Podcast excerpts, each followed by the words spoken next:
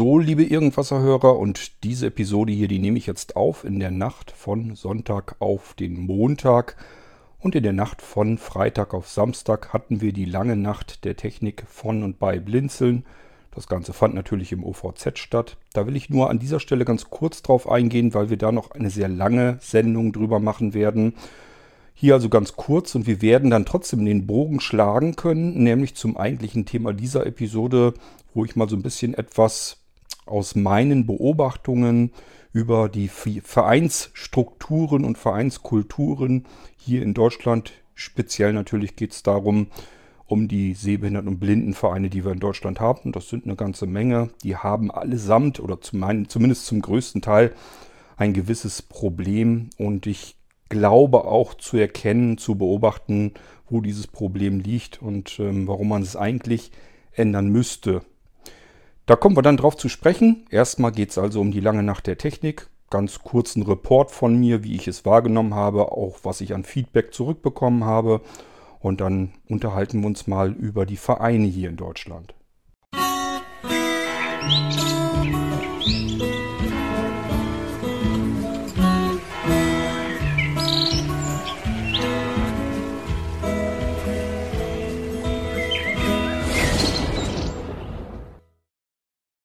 Die lange Nacht der Technik bei und von Blinzeln. Ich habe es in der langen Nacht einleitend erklärt, woher das ganze Ding gedanklich von der Idee her bei mir entstanden ist, woher es kommt.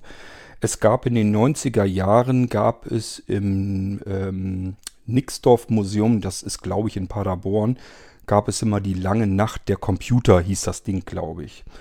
Durch die Sendung, das war also eine Fernsehsendung auch, das wurde jedenfalls vom Fernsehen begleitet, man konnte live vor Ort hin, Teilweise waren sogar ähm, Schaltungen nach außerhalb ge äh, gemacht worden. Durch die Sendung führten im Allgemeinen die beiden Wolfgänge oder Wolfgangs, kennt ihr bestimmt vom Computerclub, ähm, Wolfgang Back und Wolfgang Rudolf. Da waren die beiden noch relativ technisch und ähm, gedanklich fit. Das hat sich dann später so ein bisschen, ja, ähm, ja, man wird halt älter, ich sag's mal ganz einfach so, wie es ist. Die haben also schon sehr, sehr lange weitergemacht, haben sich im hohen Alter tatsächlich nochmal zerstritten. Das hätte ich nie für möglich gehalten. Das ist auch total affig gewesen. Ähm, auch wenn ich meine persönliche Meinung hatte zu Wolfgang Back beispielsweise. Aber nichtsdestotrotz, die beiden haben so viele Jahre und Jahrzehnte zusammen Sendungen gemacht.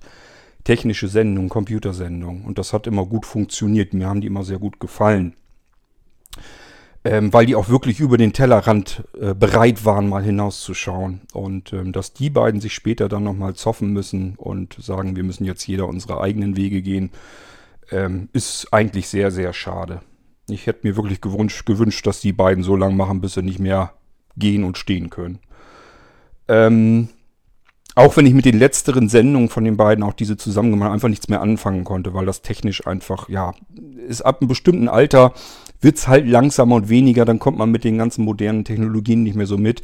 Und dann geht es mehr so eigentlich in den Bereich Retro-Computing und das, was man so ein bisschen kennt und so weiter. Aber das war dann meiner Meinung nach, waren diese Sendungen dann plötzlich irgendwann auch nicht mehr zeitgemäß. Ist aber nicht schlimm, fand ich jetzt deswegen nicht besonders tragisch. Mich haben sie, beson mich haben sie dann später nicht mehr so gewaltig interessiert.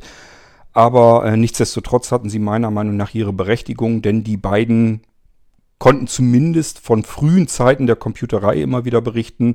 Und ich finde das genauso wichtig, damit auch ähm, junge Menschen heutzutage, die mit einem Smartphone gleich groß werden, verstehen, dass diese ganze Technik von früher eben schon entstanden ist, gekommen ist und heute im Prinzip immer noch genauso funktioniert wie damals zu Anfangszeiten das, der, das Grundsystem unter dieser ganzen, ganzen Technologie, das wir bis heute hin benutzen, wo wir keine Ahnung mehr haben, wie funktioniert das eigentlich, ist immer noch das Kernsystem von damals, aus den 70ern, 80ern, wo das so in den Mainstream reinkam, das Ganze. Älter ist es natürlich dann zudem auch noch.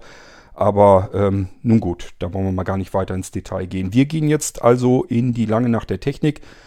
Das heißt, diese Computernächte, die gingen dann wirklich so eine ganze Nacht hindurch. Ich äh, habe mich dann wirklich nachts vor den Bildschirm gesetzt, vor den Fernseher gesetzt, habe diese Computernacht dann gesehen und ich fand die immer total interessant und spannend. Habe da wirklich gerne vorgesessen und ähm, alles verfolgt und irgendwann war dann Feierabend und dann bin ich dann auch ins Bett gegangen. Ähm, und ich wollte solche Nächte auch bei Blinzeln veranstalten. Technik ist ein interessantes Feld. Viele Menschen interessieren sich für Technologie, insbesondere eben auch bei den Sehbehinderten und Blinden. Vielleicht ein bisschen mehr als im Durchschnitt da draußen, weil für uns Sehbehinderte und Blinde Technik eben nochmal wieder was ganz was anderes ist. Sie ermöglicht uns Teilhabe an ganz normalen Dingen. Ähm, das, was normal sehende Menschen eben ganz natürlich und ganz normal benutzen und verwenden können im Alltag, ohne sich darüber irgendeinen Gedanken machen zu müssen, müssen sich blinde Menschen oftmals mühsam erschließen. Und dann gab es immer zwei Möglichkeiten früher, nämlich ich frage jemanden, der mir hilft. Wer möchte schon sein ganzes Leben lang ständig auf Hilfe angewiesen sein? Das will niemand so wirklich gerne. Und deswegen sind wir im Allgemeinen, wir Sehbehinderten und Blinden, im Allgemeinen sind wir ganz froh, dass es technische Hilfsmittel gibt und wir versuchen, jedes technische Hilfsmittel für uns gefügig zu machen, was wir irgendwie ergattern können, um nicht mehr auf fremde Hilfe angewiesen zu sein, sondern Dinge ganz alleine und ebenso selbstverständlich im Alltag bewerkstelligen zu können, wie eben Menschen, die nicht behindert sind. Und es gibt zum Glück viele technische Hilfsmittel. Es gibt sogar viele technische Hilfsmittel, die gar nicht technisches Hilfsmittel sein wollen. Denken wir nur an die Smartphones, wo viele sehende Menschen sich gar nicht richtig vorstellen können, wie Blinde mit einem Smartphone, mit einem Touchscreen klarkommen können. Kann man sich als Sehender wirklich nicht vorstellen. Und ähm, es geht und nicht nur das. Das Smartphone ist das wichtigste Hilfsmittel, wahrscheinlich nicht nur für mich, sondern für ganz, ganz furchtbar viele sehbehinderte und blinde Menschen, was wir im Alltag am allermeisten benutzen. Ich könnte oder ich tue das auch. Ich kann auf jedes beliebiges Hilfsmittel im Prinzip hier verzichten. Aber auf das Smartphone kann ich eben nicht verzichten. Wenn das weg ist, dann fehlen mir ganz, ganz, ganz viele Möglichkeiten und ich müsste eigentlich ständig irgendwo um Hilfe fragen bei jedem Kleinkram, der da irgendwie anfällt. Muss ich zum Glück nicht. Ich benutze heutige moderne Technik, die mir ein selbstbestimmtes Leben ermöglicht, ohne dass ich ständig um Hilfe betteln muss, jemanden fragen muss. Ich kann im Prinzip alles oder nahezu, nahezu fast alles für mich alleine machen, ähm, wofür ich aber Technik einsetzen muss. Und deswegen spielt das eben für mich und auch für viele andere so eine gewichtige Rolle. So, ich wollte also ganz gerne diese langen Nächte auch bei Blinzeln abhalten und dass es nachts ist, kommt mir natürlich zugute weil ich des Öfteren, ich bin eher ein Nachtmensch und ich kann mich besser eine ganze Nacht hindurch wach halten, als am frühen Morgen oder ja irgendwo am Vormittag wissen zu müssen, du hast da einen Termin, musst dann aufstehen und dann habe ich vielleicht die Nacht hindurch nicht geschlafen, bin dann erst um, keine Ahnung, um 9 Uhr aufgestanden und nehmen wir mal an, so einen, so einen langen Tag der Technik hätten wir, der würde vielleicht um 11 Uhr oder um 12 Uhr mittags beginnen. Ähm, und ich habe dann, bin dann vielleicht erst um 10 Uhr eingeschlafen, dann hätte ich ein, zwei Stunden Schlaf gehabt und soll dann so einen Marathon durchstehen. Ich glaube, da habe ich keine große Chance. Und äh, deswegen lange Nacht der Technik.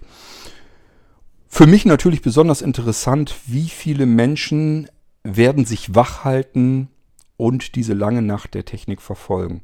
Ich habe mit, ehrlich gesagt, vielleicht einem halben Dutzend gerechnet. Also ich habe wirklich so gedacht, wenn du eine Handvoll Leute zusammen hast, mit denen du über Technik brabbeln kannst, dann tust du das und äh, lässt es so lang gehen, wie es geht, bis die nächsten dann müde wird, werden und es dann irgendwann keinen Zweck mehr hat. Dann verabschiedet man sich, hat aber eine lange Nacht der Technik gehabt, so lang, wie man sie eben machen konnte. Was dann passierte, am vergangenen Freitag um 23 Uhr sind wir gestartet. Damit hat wahrscheinlich niemand gerechnet. Also ich rechne da jedenfalls nicht mit, dass andere damit gerechnet haben. Und es hat sich auch jeder, der mir Feedback gegeben hat, hat sich gewundert, dass es so viele Menschen waren. Wir haben an der Spitze 38 Teilnehmer gehabt in der langen Nacht der Technik. Zu dieser unchristlichen Zeit, zu dieser nachtschlafenden Zeit, wo jeder normale Mensch eigentlich im Bett liegt und seines Schlafes nachgeht, da haben wir uns mit so vielen Menschen getroffen. Diese 38 haben sich natürlich dann auch nach und nach verflüchtigt. Das ist ganz klar. Ich sage, das war nur so ein Spitzenpegel, den wir einmal so hatten. Aber auch da äh, waren es weit mehr, als ich jemals für möglich gehalten habe. Den meisten Teil dieser langen Nacht der Technik, und die war sehr lang, haben wir 24 Teilnehmer gehabt. Das wurde erst wirklich so, als es sehr, sehr spät wurde. Da konnte man so langsam merken, da haben sich auch dann einige dann wirklich verabschiedet, äh, haben noch eine schöne weitere Nacht gewünscht und sind einfach ins Bett gegangen. Manche sind so, haben sich abgemeldet und äh, die hatten sowieso nur zugehört und haben dann irgendwann aufgegeben. Es ist ganz klar, für einen normalen Menschen, der nachts überschläft und tagsüber wach ist, der kann sich dann vielleicht nachts noch mal ein bisschen länger aufhalten. Irgendwann fallen ihm die Augen zu und dann hat es keinen Zweck mehr. Ist mir vollkommen klar. Trotzdem hatten wir in fast der kompletten Zeit 24 Teilnehmer dabei. Ich habe zwischendurch immer wieder mal geschaut, wie viel sind es denn noch. Es waren immer konstant 24. Ganz zum Schluss, als es dann so langsam hell wurde wieder, da ist es dann runtergegangen und zuletzt verabschiedet haben wir uns nach der langen Nacht. Die ging siebeneinhalb Stunden. Wir haben uns also um 6.30 Uhr circa nochmal alle eine gute Nacht gewünscht und dann gemeinsam, und zwar mit immer noch 16 Teilnehmern insgesamt, beschlossen, wir machen jetzt Schluss, Feierabend und gehen alle Mann ins Bett. Und das finde ich sehr beachtlich. Ähm, das zeigt mir, es ist Interesse vorhanden. Das zeigt mir auch, äh, man kann mit dem OVZ, mit dem Veranstaltungssystem, ähm, Zugewinne auch bekommen. Das heißt, wir hatten auch mehrere Menschen dabei, die haben Blinzeln noch gar nicht richtig genutzt oder noch nie genutzt. Wir hatten Menschen dabei, die haben ähm, das OVZ noch nie benutzt. Das war dann das erste Mal.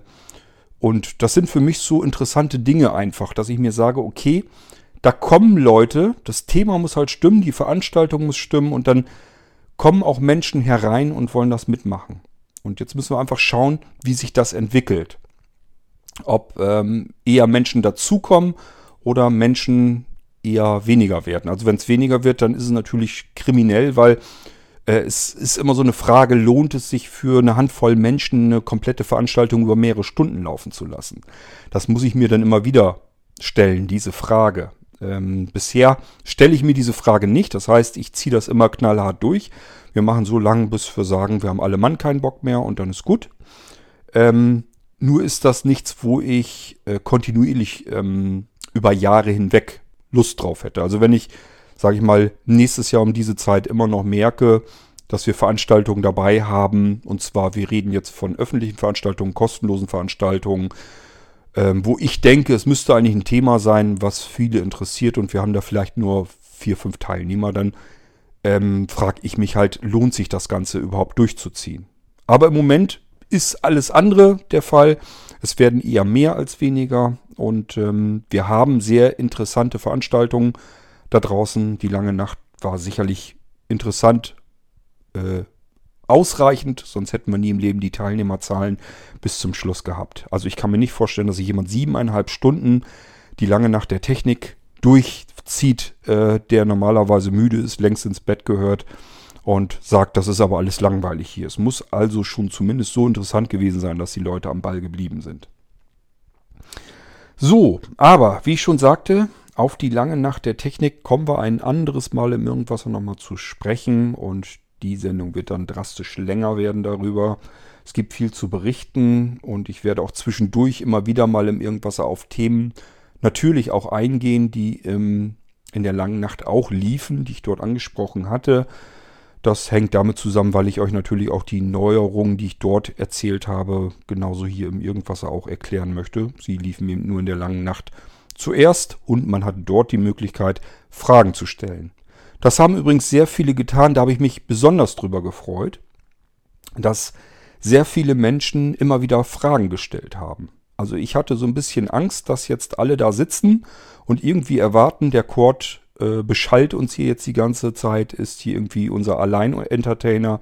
Wir müssen da nichts zu beitragen, sondern lassen uns wie in einem Fernseh- oder Radioprogramm hier einfach berieseln.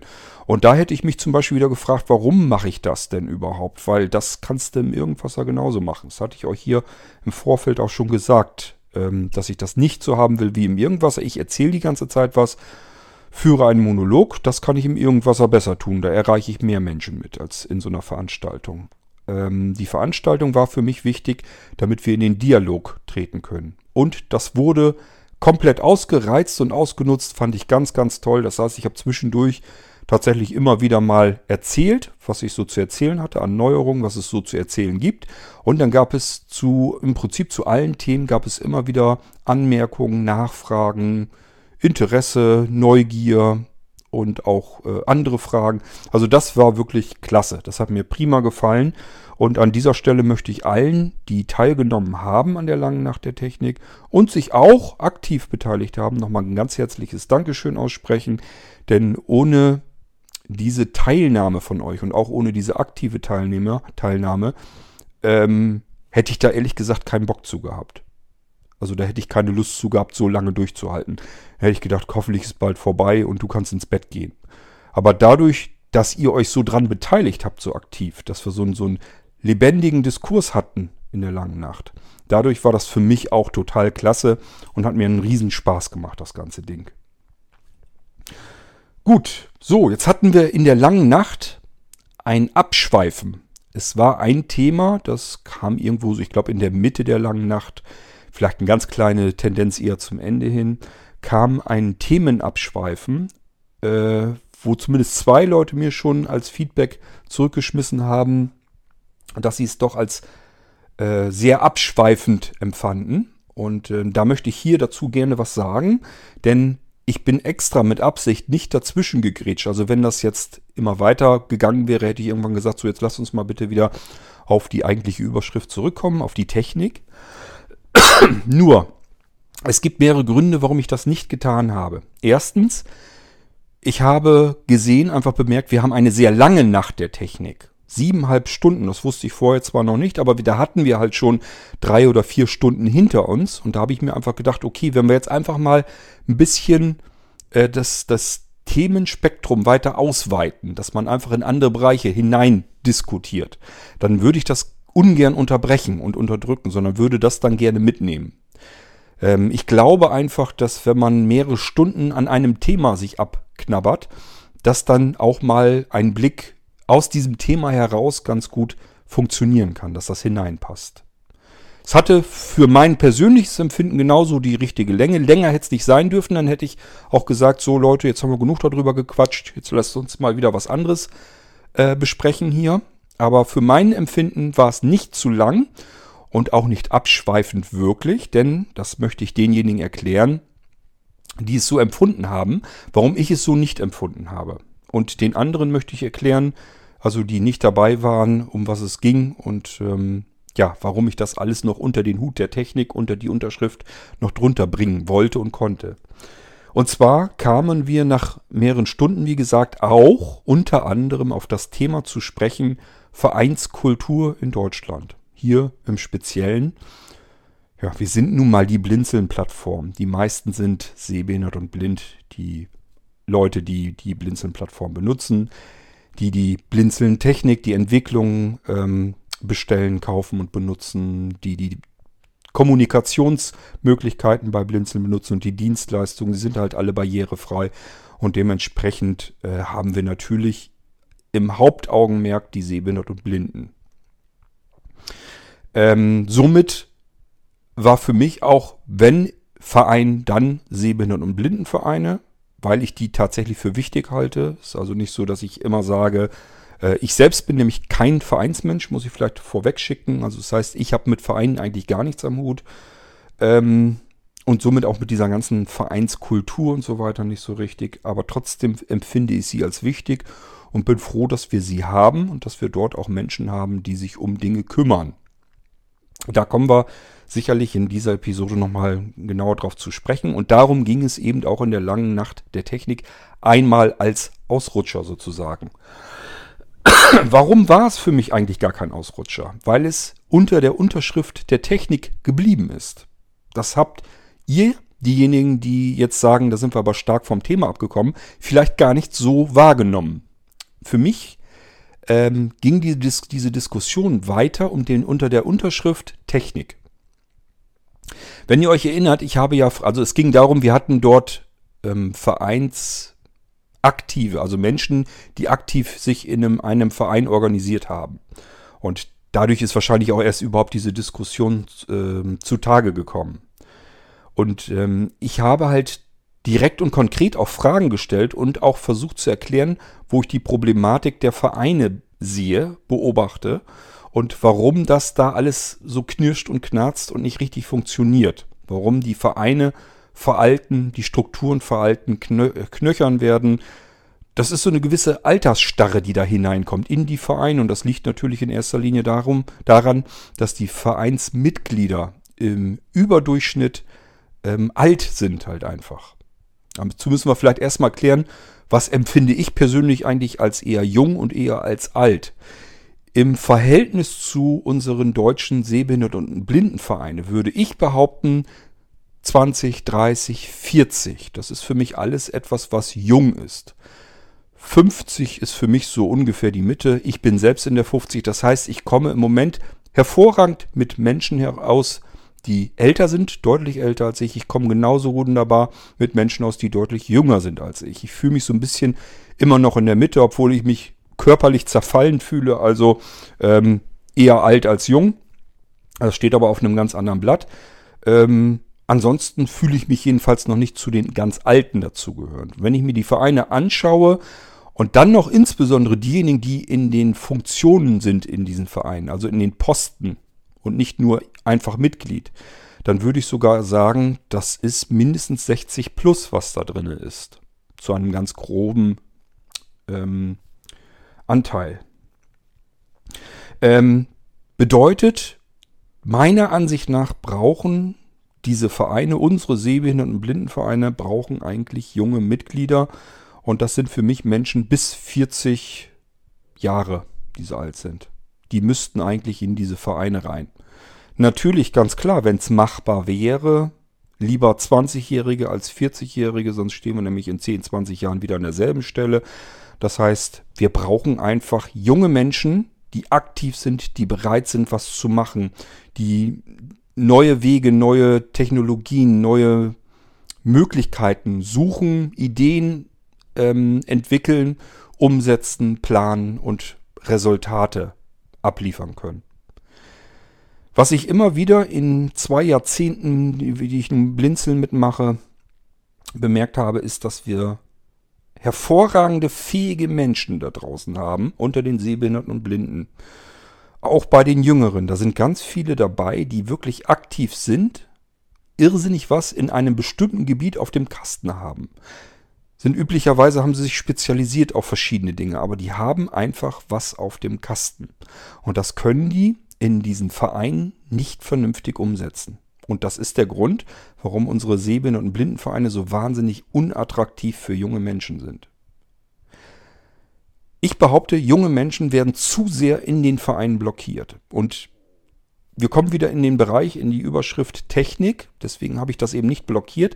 Ich habe an diese Vereinsfunktionäre sozusagen Fragen gestellt, wenn ihr euch erinnert, die Teilnehmer jedenfalls der langen Nacht. Und zwar habe ich gefragt, beispielsweise, kannst du dir vorstellen, dass das, was ich bei Blinzeln entwickelt habe, die ganzen Ideen, die ich entwickelt habe, geplant habe, umgesetzt habe, die ganzen Technologien, da sind wir nämlich bei der Technik, das meiste, was ich bei Blinzeln tue, den ganzen lieben langen Tag, Nacht, äh, Tag lang und die Nacht hindurch hat mit ganz viel Technik zu tun.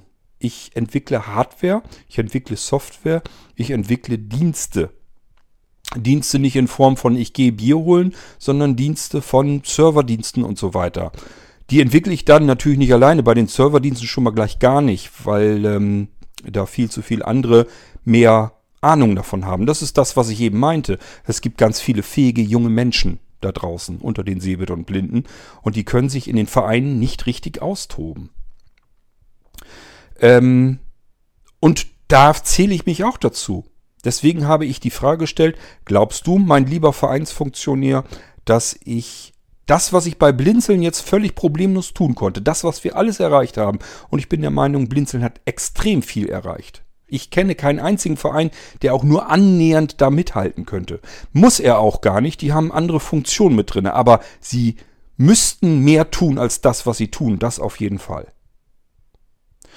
Ähm, und da hat der Vereinsfunktionär natürlich gesagt, nee, glaube ich ehrlicherweise gesagt nicht, dass du das hättest machen können im Verein.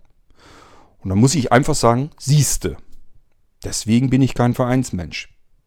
Ich habe keine Lust, mich an diesen Vereinsstrukturen abzuackern, abzurackern, da geht mir die Luft aus und die Lust aus, überhaupt weiterzumachen, wenn ich für jeden Handgriff, den ich eigentlich innehabe, den ich umsetzen will, erstmal irgendwelche Erlaubnis brauche, mich dazu versuchen, zu probieren, auszuprobieren und etwas zu schaffen und zu erreichen, was alle anderen ja wieder benutzen sollen können. Das ist ja nichts, was ich nur tue, um mir selbst einen Gefallen zu tun, sondern das mache ich ja, um möglichst viele Menschen mit ins Boot zu holen, um möglichst für möglichst viele Menschen was zu erreichen.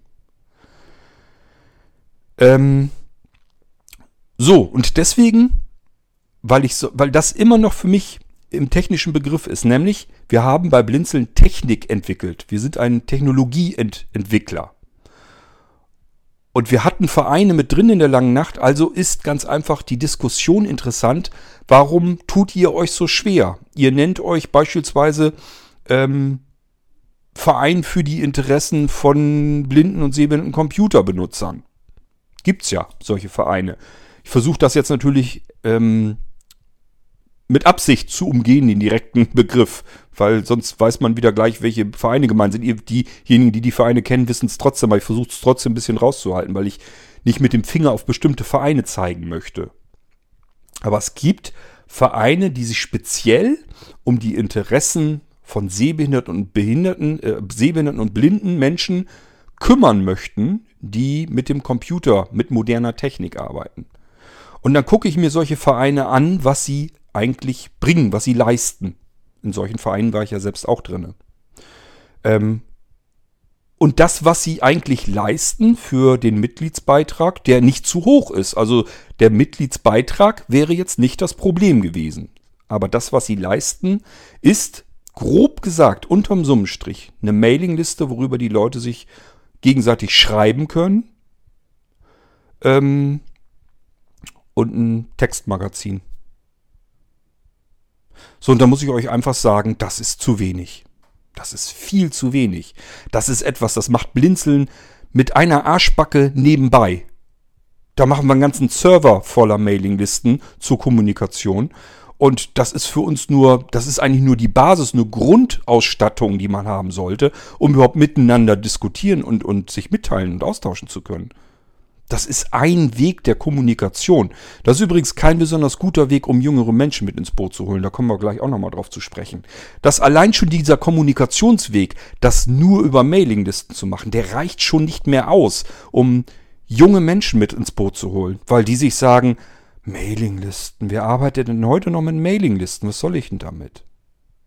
Ich bin es gewohnt, mich mit anderen direkt auszutauschen, zu unterhalten wir schicken uns Links hin und her, wir schicken uns Musik vielleicht hin und her oder ähm, äh, Hörbuchempfehlungen oder sonst irgendetwas.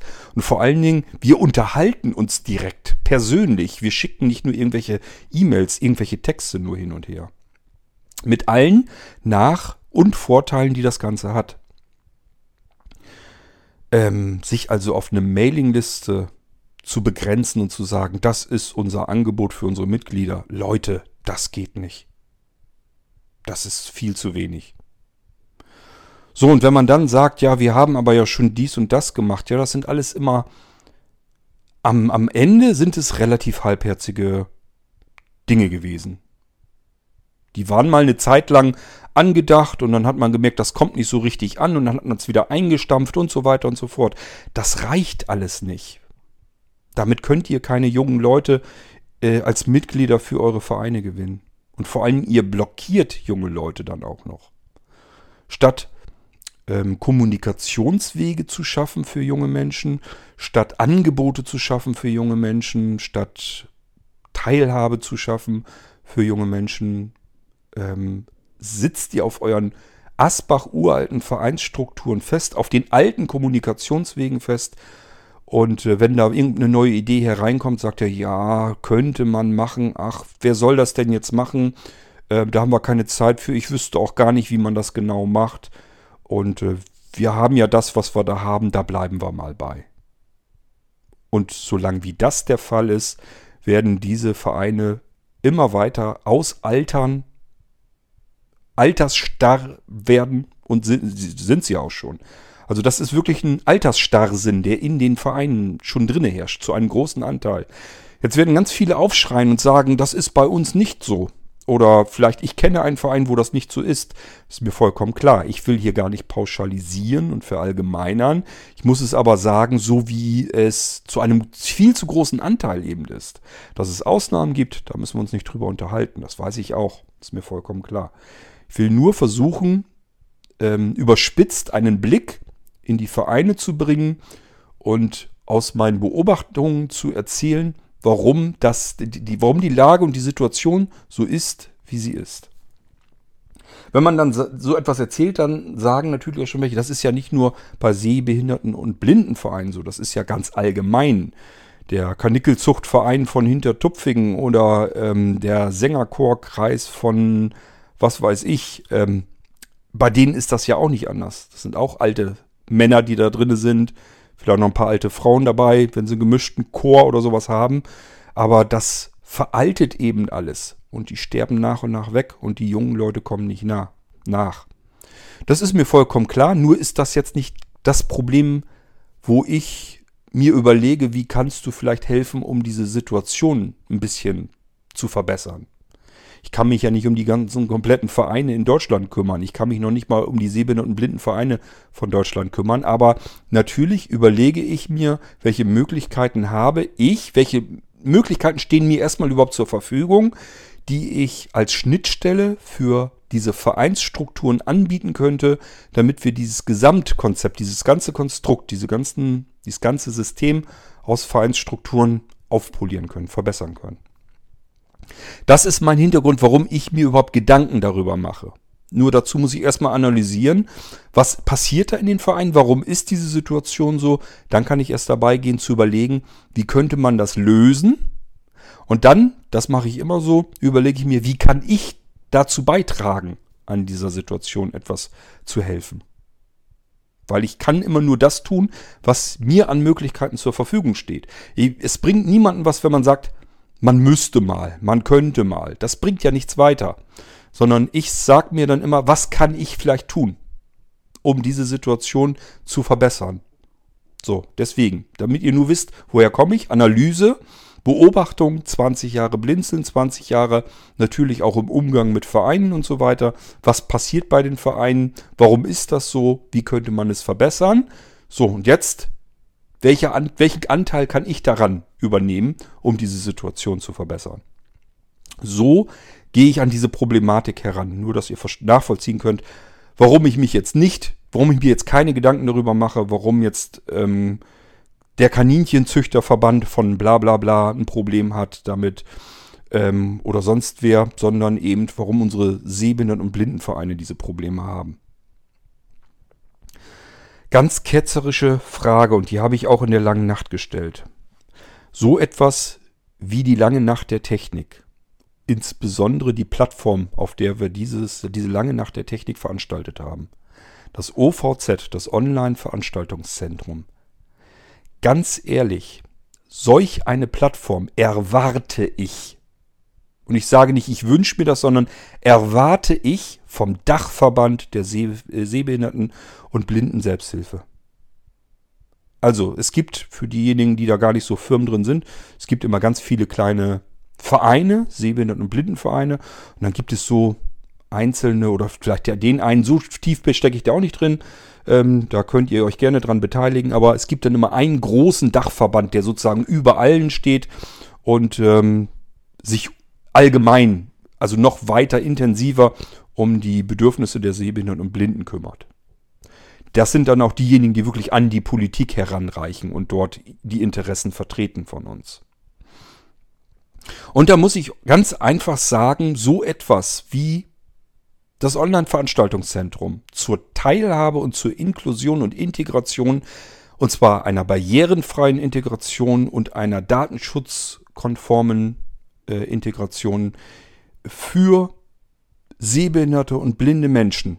Das ist ein Kern, ein Kernaufgabenbereich eines Dachverbandes für der Sehbehinderten und äh, Blinden. Das ist, Das geht einfach nicht, dass man sich überhaupt keinen Kopf darum macht, wie können wir eigentlich Menschen teilhaben lassen an Veranstaltungen, an Freizeitgestaltung, an äh, Kennenlernen mit anderen Sehbehinderten und Blinden. Und zwar nicht allgemein, also ich mache nicht irgendeine Veranstaltung irgendwo vor Ort, wo dann Sehbehinderte und Blinde eingeladen werden können, sondern ich muss mir was überlegen, wie kriege ich auch die erwischt, die gar nicht die Möglichkeiten dazu haben, die eben nicht mobil sind, mehrfach behindert sind sich das einfach nicht leisten können. Da kommen wir hoffentlich gleich auch nochmal auf das Thema zu sprechen. Das ist nämlich auch ein Problem, das so richtig typisch deutsch ist. Statt dass wir Menschen integrieren ins normale Arbeitsleben, schicken wir viel zu viele Menschen mit einer EU-Rente nach Hause, lassen die dort vor sich hin sitzen, inaktiv. Das ist meiner Meinung nach auch unbefriedigend eher, als dass es irgendwie zufriedenstellend ist. Als wenn man sagen würde, der ist dann halt versorgt äh, das hat nichts mit Teilhabe am normalen Leben zu tun. Die wollen auch eine Aufgabe haben und äh, die wollen auch ihre Funktion im Leben haben.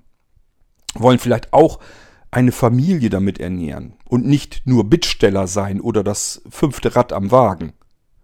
Und das ist das, wie es in Deutschland viel zu oft aussieht. Auch hier jede Menge Ausnahmen. Ich kenne ganz, ganz viele Menschen, die natürlich im ganz normalen Berufsleben sind, gar kein Thema.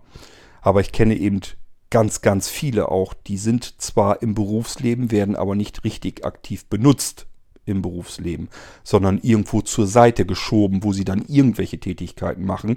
Und wie sie die machen, spielt eigentlich keine große Rolle. Hauptsache, der Mann ist beschäftigt oder die Frau. Das ist eine, eine Geschichte, das darf eigentlich gar nicht sein ähm, und dass wir Leute arbeitslos machen, weil sie sehbehindert und blind sind, das darf auch nicht sein in Deutschland. Das ist in anderen Ländern nämlich auch nicht der Fall. Wir sagen hier immer, das kann man alles mit Geld lösen. Wir schicken den nach Hause, wir sehen zu, dass er nicht verhungert. Leben, richtig leben, davon kann er zwar auch nicht von den paar hundert Euro, aber wir sehen zu, dass er zumindest seine Miete zahlen kann und nicht verhungert. Wenn er einen Blindenführhund braucht, da geben wir ihm auch nochmal ein paar Hunderter und dann kriegt er nochmal ein bisschen Blindengeld obendrauf und irgendwie kommt er dann schon klar. Das kann aber nicht Ziel sein, Menschen in ein normales Leben zu integrieren. In die Allgemeinheit, in die Teilhabe. Und das erkenne ich noch nicht einmal beim Dachverband. Auch die machen sich darüber keinen Kopf, sondern die sagen sich einfach nur, ähm, ja, jetzt haben wir ja Corona, jetzt müssen wir ja zwangsläufig, wir können uns jetzt gar nicht mehr treffen. Ja, verdammt nochmal, das konntet ihr vorher schon nicht. Ihr habt zuvor schon alle ausgeschlossen, die nicht mobil waren äh, mobil waren. Da draußen sind Menschen, die überhaupt nicht mobil sind. Die können nicht anreisen zu euren tollen Veranstaltungen vor Ort irgendwo. Die können nicht zu euren Versammlungen kommen, zu euren Seminaren, zu euren Workshops, zu euren Freizeitangeboten. Die sind nicht mobil. Die haben keine Menschen, die ihnen vielleicht mal eben helfen können und äh, sie begleiten können auf Reisen. Und wenn, dann kosten diese Menschen vielleicht Geld. Und da haben wir schon wieder das nächste Problem. Hier habe ich eben erzählt, wir schicken viel zu viel behinderte Menschen äh, nach Hause und sagen, du kriegst jetzt so viel Geld, dass du überleben kannst und dann bleib halt zu Hause. Wir können dich für den Berufsalltag nicht gebrauchen. Passiert immer wieder. Und das sind alles Menschen, die ihr ausschließt, wenn ihr euch nicht darum kümmert, wie kriegen wir sie mit ins Boot. Und das kann man mit einer Plattformen wie dem OVZ bei Blinzeln durchaus hinbekommen. Und deswegen sage ich, das ist eigentlich nicht Aufgabe von Blinzeln gewesen, sondern das wäre schon längst Aufgabe eines Dachverbandes der Sehbehinderten und Blinden gewesen. Und alles, was ich dort zu sehen bekomme, ist, ja, jetzt haben wir Corona, was machen wir denn jetzt? Jetzt können wir uns gar nicht treffen. Ach, nehmen wir mal Zoom als Softwareplattform, um irgendwelche Treffen zu veranstalten übers Internet. Eine Katastrophe. Die haben vor ein, zwei Jahren noch alle verrückt gespielt da draußen, weil sie keine Möglichkeit hatten, wie sie die DSGVO umsetzen sollten. Die haben alle Angst gehabt, jetzt werden wir alle der Reihe nach hier abgemahnt, weil diese DSGVO so extrem hart ist.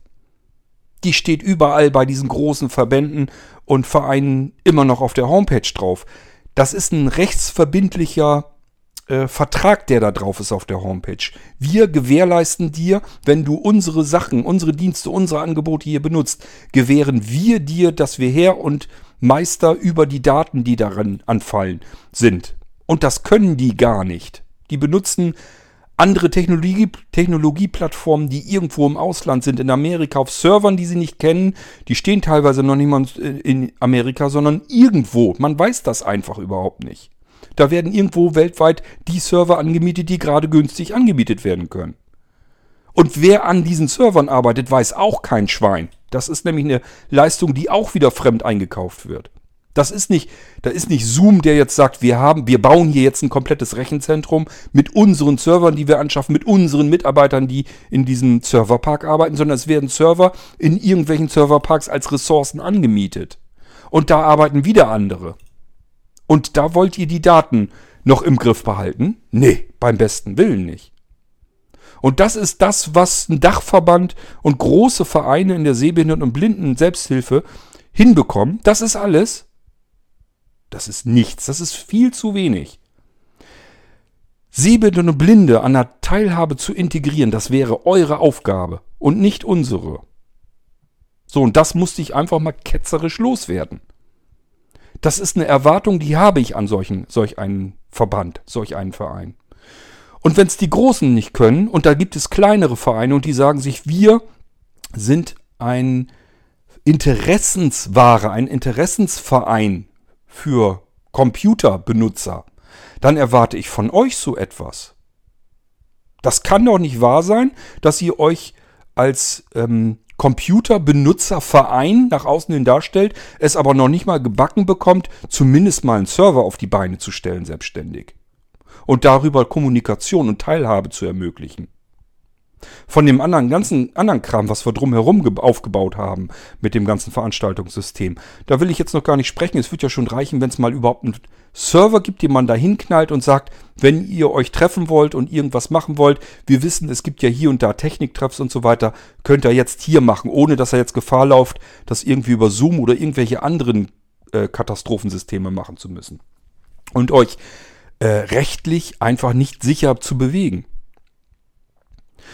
Das ist einfach nur verrückt, was da im Moment abläuft. Und das muss ich euch einfach mal ankreuen. Den Vereinen und den Dachverbänden, die da draußen sind und sich nicht um die Interessen und um die Teilhabe aller zu kümmern.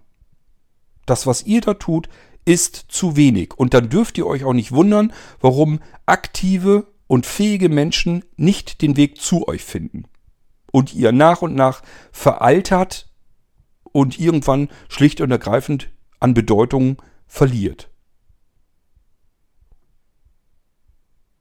Mir kommt es zu oft so vor, als wenn Vereine nur dazu da sind, um irgendwelche Funktionäre, irgendwelche Pöstchen zu verteilen und diese Posten inne zu behalten über Jahrzehnte. Wenn ich in einem Verein äh, wäre, als erster Vorsitzender oder ja, nennt man ja meistens so. Jedenfalls als jemand, der diesen Verein sozusagen führt, voranführt, dann würde ich nach einem, einem bestimmten Alter würde ich einfach sagen, ist in Ordnung, wir müssen die Latte einfach mal an jemand Jüngeres weitergeben. Das kann ja nicht angehen, dass äh, jemand mit 80 immer noch Vorsitzender vielleicht von irgendeinem Verein ist. Und die, die gibt es da draußen ja. Die, die geben den Posten ja nicht ab. Die sagen ja nicht, wir, es wird Zeit, dass wir hier jüngere Leute reinbekommen, die dann auch wieder was Jüngeres machen, sondern das sind ja immer wieder dieselben, die werden immer wieder reingewählt, weil das die einzigen sind, die überhaupt sich zur Verfügung stellen. Und Hauptsache, der, der Posten ist besetzt, die Funktion ist öffentlich ausgelastet und fertig. Und solange wie das alles so ist, müsst ihr euch nicht wundern, dass ihr für 20-Jährige absolut unattraktiv seid. Da will keiner was mit zu tun haben mit sowas. Und mit keiner auch hier wieder, es ist pauschalisiert, mir ist klar, auch solche Vereine haben 20-jährige Mitglieder. Aber das sind halt Einzelfälle. Und dass sie 60, 70, 80-jährige Mitglieder haben, ist halt der Standard. Da müsst ihr euch doch mal selbst dabei denken, äh, dass das nicht gut gehen kann auf Dauer. Vor allen Dingen erreicht ihr ja nicht diejenigen, die mit der Zeit mitgehen können. Wenn ihr ein Verein seid, dann seht doch wenigstens zu, dass ihr die Kommunikationswege dieselben benutzt, die jüngere Menschen benutzen. Das heißt, guckt euch doch einfach mal um. Wir haben die Diskussion bei Blinzeln übrigens auch, auch im Team. Da haben wir auch welche, die sagen, äh, wir haben doch schon unseren Mailinglisten-Server und ich möchte lieber in Text arbeiten. Ich habe keinen Bock auf dieses lange Gebrabbel in irgendwelchen WhatsApp-Listen und so weiter. Wo ich dann sage, ja, es ist aber nun mal so, es bringt nichts, wenn ich nur sehen könnte, die Hände vor die Augen zu halten und alles drumherum existiert nicht und ich mache das jetzt so weiter, wie es ist. Das ist der Grund, warum wir überhaupt diese dämlichen WhatsApp-Listen, äh, diese WhatsApp-Gruppen bei Blinzeln oder von Blinzeln-Seite aus eingerichtet haben.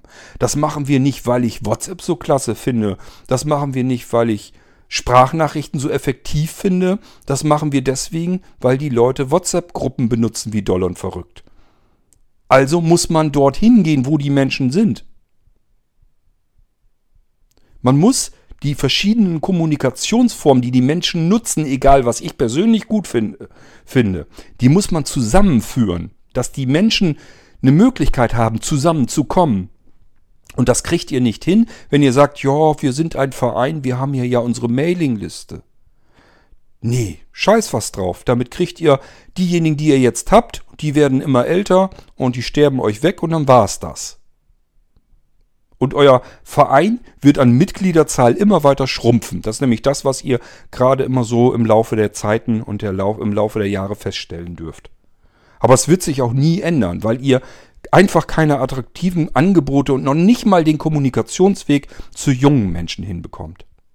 Kein Wunder. So, ich musste einfach mal ein bisschen härter mit euch ins Gericht gehen.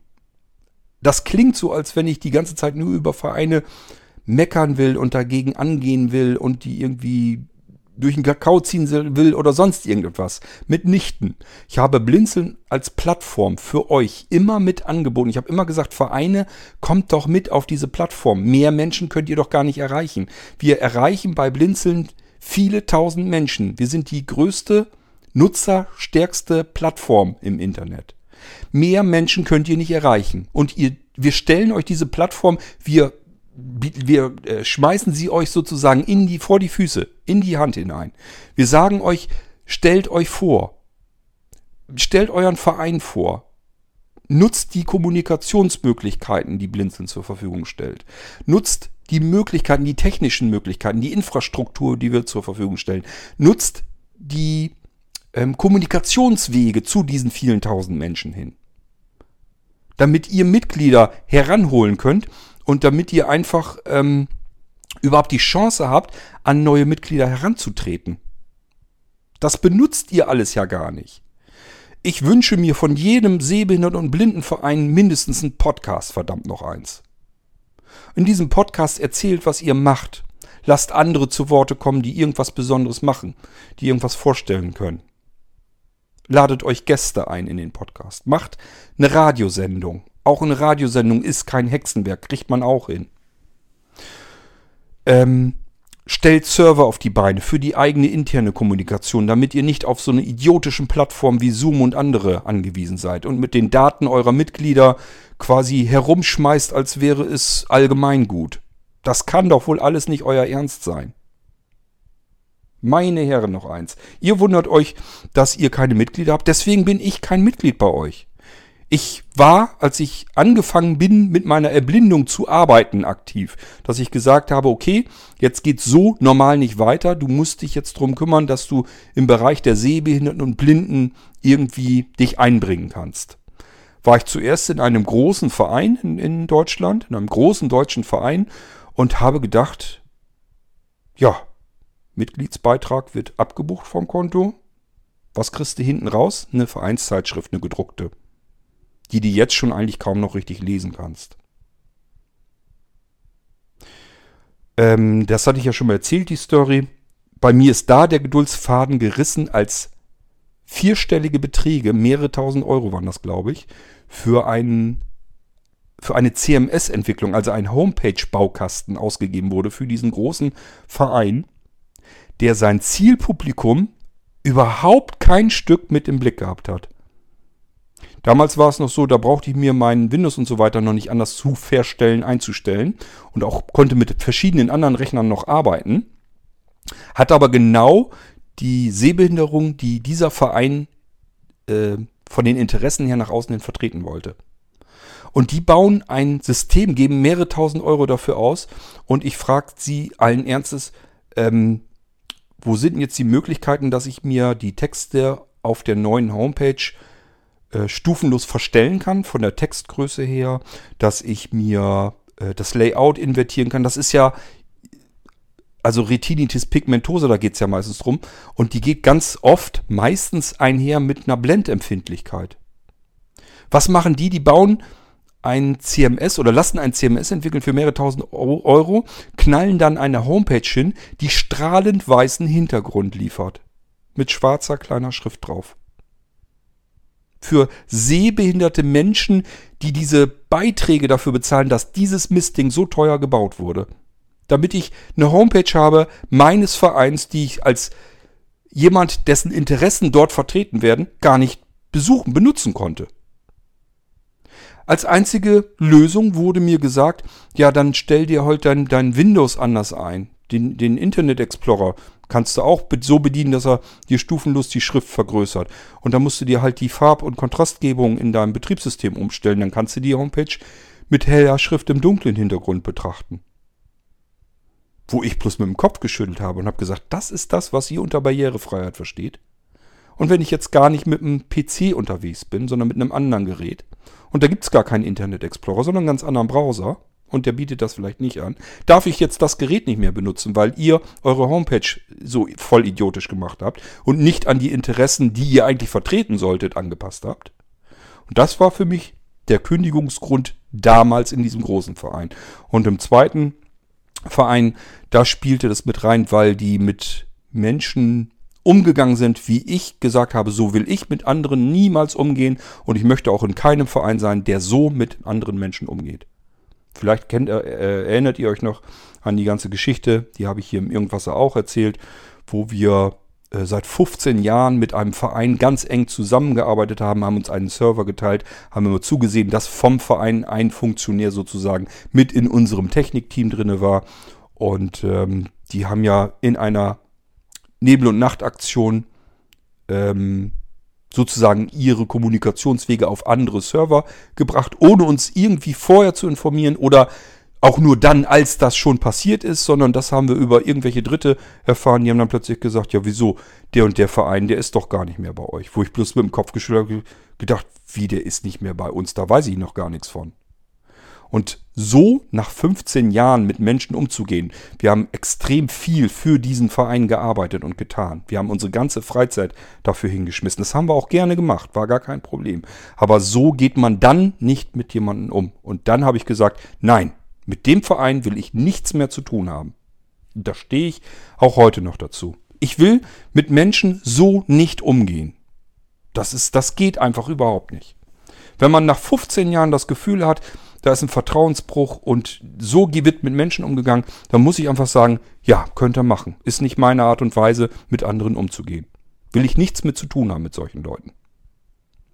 Da kam noch dazu, dass ich den Rest auch schon nicht eingesehen habe. Das ist nämlich auch so ein Verein gewesen.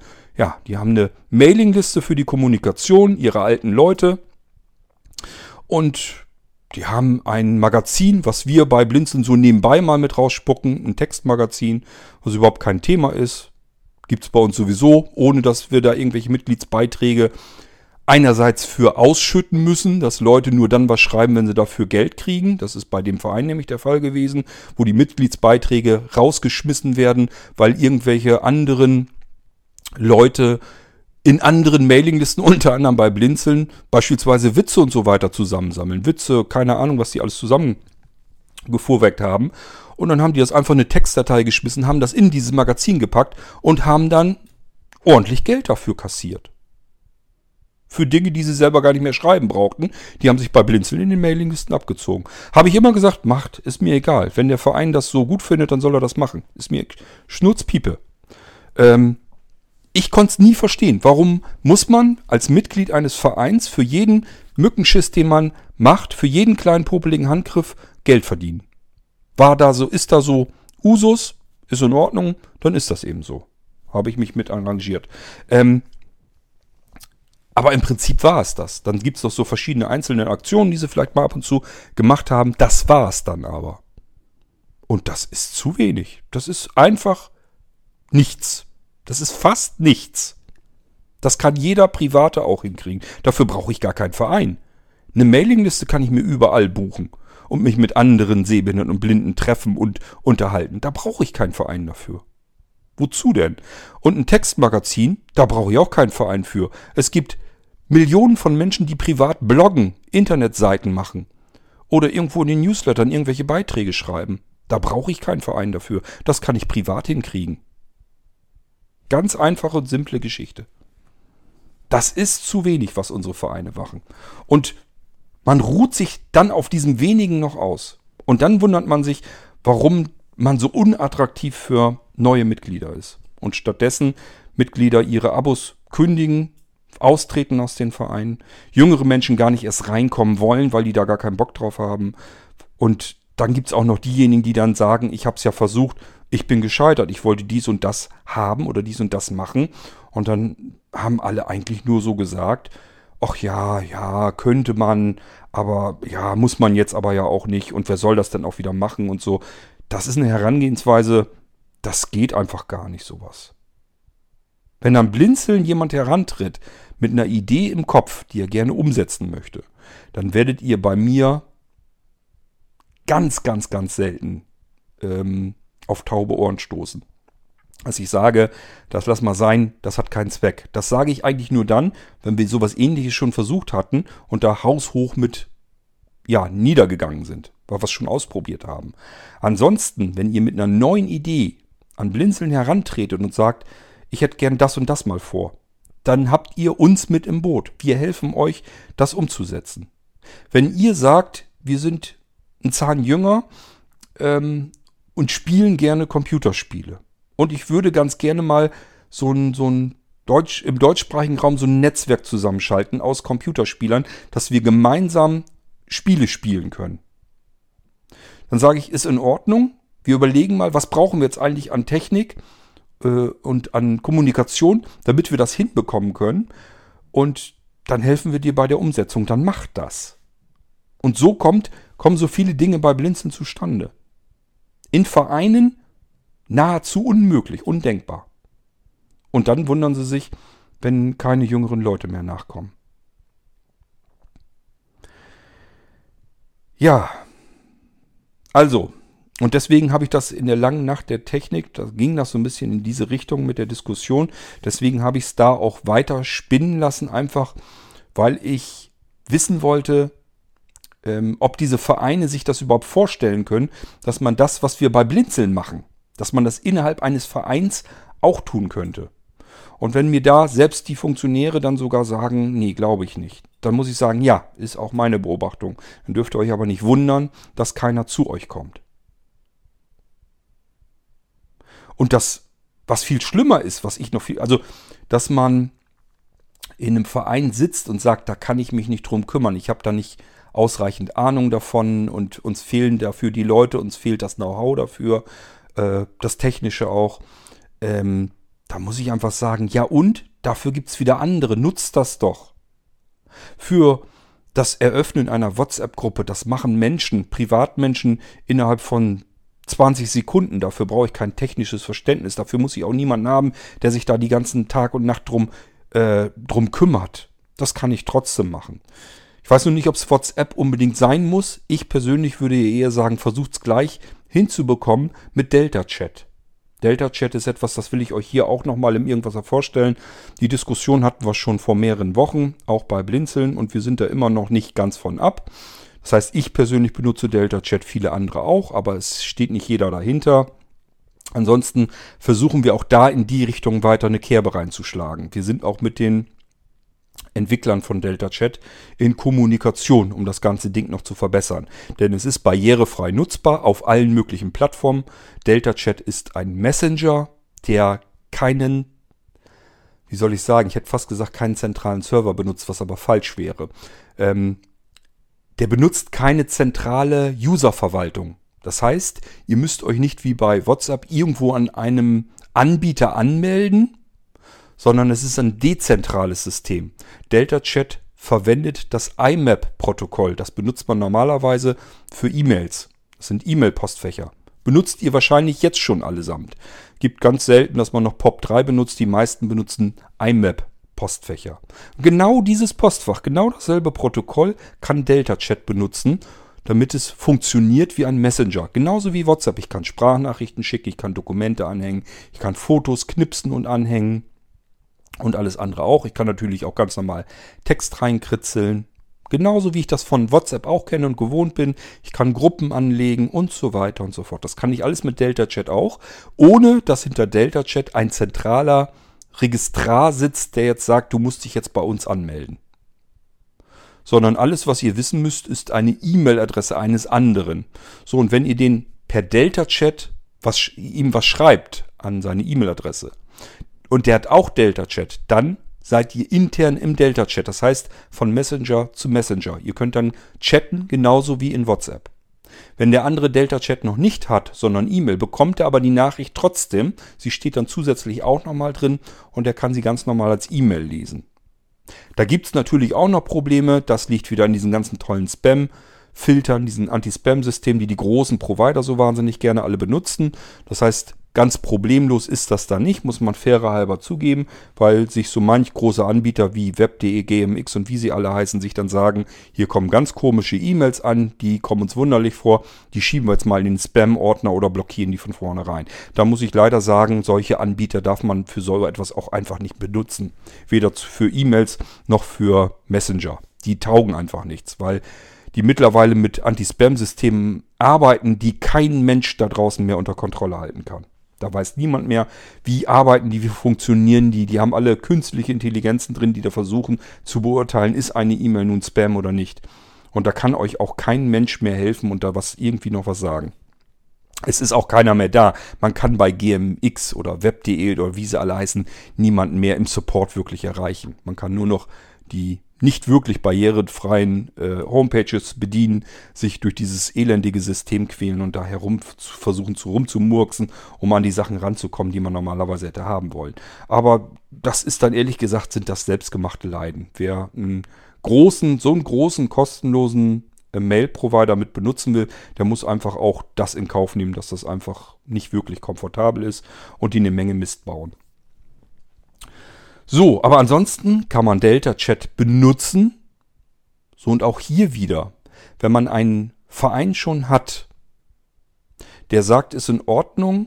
Es gibt jüngere Menschen, die wollen gerne chatten. Die wollen nicht E-Mails in einem E-Mail-Programm am Computer hin und her schicken, sondern die wollen in Echtzeit chatten. Die wollen sich Sprachnachrichten gegenseitig schicken. Die wollen sich äh, irgendwelche YouTube-Videos hin und her schicken und so weiter und so fort. Man kann die Augen davor zumachen, kann sich sagen, äh, ich ist nicht mein Ding.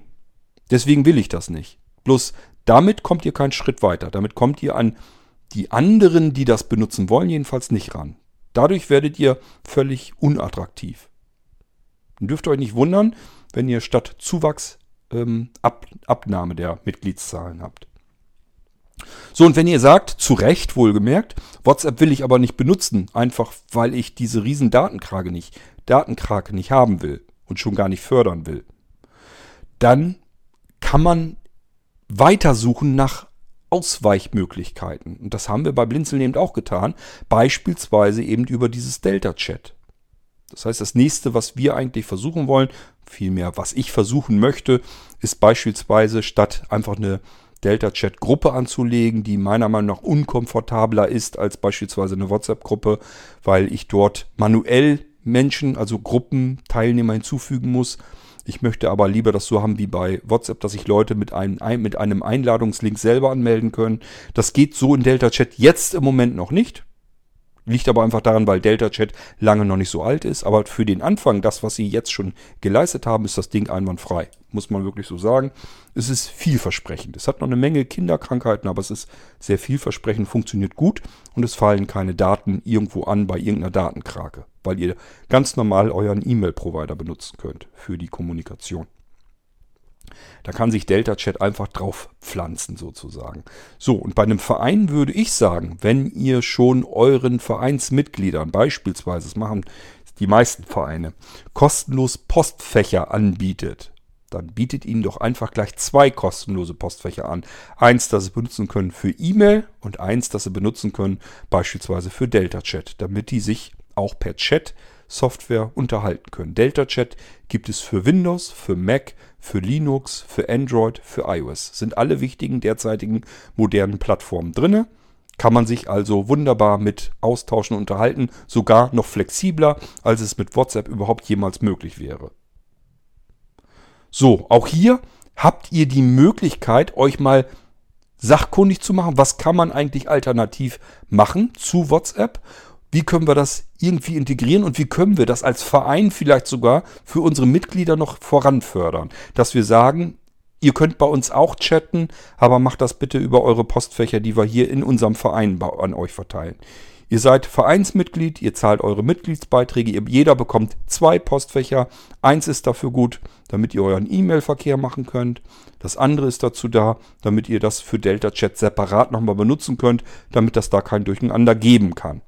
Und dann benutzt Delta Chat und wir können dann uns gegenseitig auch nochmal vielleicht die ein oder andere Sprachnachricht hin und her schicken. Und das hat auch Vorteile. Ich weiß, es gibt bei Sprachnachrichten eine Menge Nachteile, die hab, habe ich jeden Tag mit zu tun.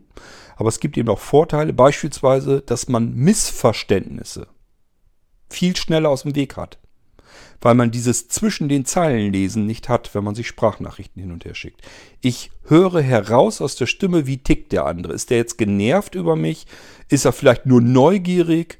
Oder ist der noch ganz entspannt und relaxed? Und das alles hat man per E-Mail nicht. Da habe ich immer wieder das Problem, dass Leute zwischen den Zeilen etwas lesen, was da gar nicht steht. Die sagen sich dann immer, der Cord erklärt das jetzt nochmal ausführlicher, als das beim ersten Mal schon erzählt hat. Also ist er jetzt total genervt und pisst mich hier gerade an. Also werde ich auch aggressiver und antworte ihm aggressiver. Dabei habe ich von hier ausgehend nur das nochmal ausführlicher erklärt, weil ich das Gefühl hatte, beim ersten Mal hat er mich nicht richtig nachvollziehen können, nicht verstehen können. Also musst du nochmal tiefer in die Ebene reingehen, um das nochmal auszudrücken. Und alles, was er da rausliest, ist, jetzt greitet er dann nochmal drauf rum und jetzt nochmal länger und intensiver. Also ist er mir gegenüber jetzt aggressiver, somit reagiere ich aggressiver. Was überhaupt nicht der Fall war. Das alles wäre bei einer Sprachkommunikation gar nicht möglich gewesen. Da hätte er gleich von vornherein herausgehört, nö, der klingt ja noch ganz entspannt, will mir das bloß nochmal ausführlicher erklären. Und schon entstehen solche Streitgespräche gar nicht erst, solche unnützen Streitereien nicht und auch solch ein zeitfressender, solch eine zeitfressende Kommunikation gar nicht erst. Weil man einfach über die Stimme schon gleich mitteilen kann, ähm, ich bin da noch ganz relaxed, lass uns doch einfach mal kurz drüber unterhalten. Alles ist gut, ist kein Thema. Ich will es dir bloß erklären, wie ich wie denke. Und dann erklär du mir, wie du es denkst. Und dann können wir gucken, wo ist die gemeinsame Schnittstelle, wo können wir hier was weiterkommen.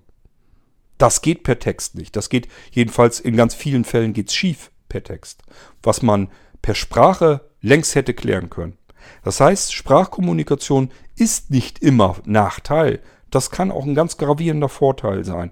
Und den muss man als Verein mit fördern und mit benutzen.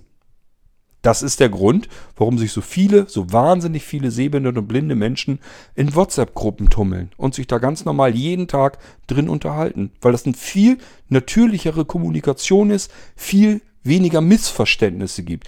Missverständnisse, die da, die da auftreten, dass jemand sagt, was hast du da denn erzählt? Willst du mir jetzt gerade ans Leder oder was hast du vor?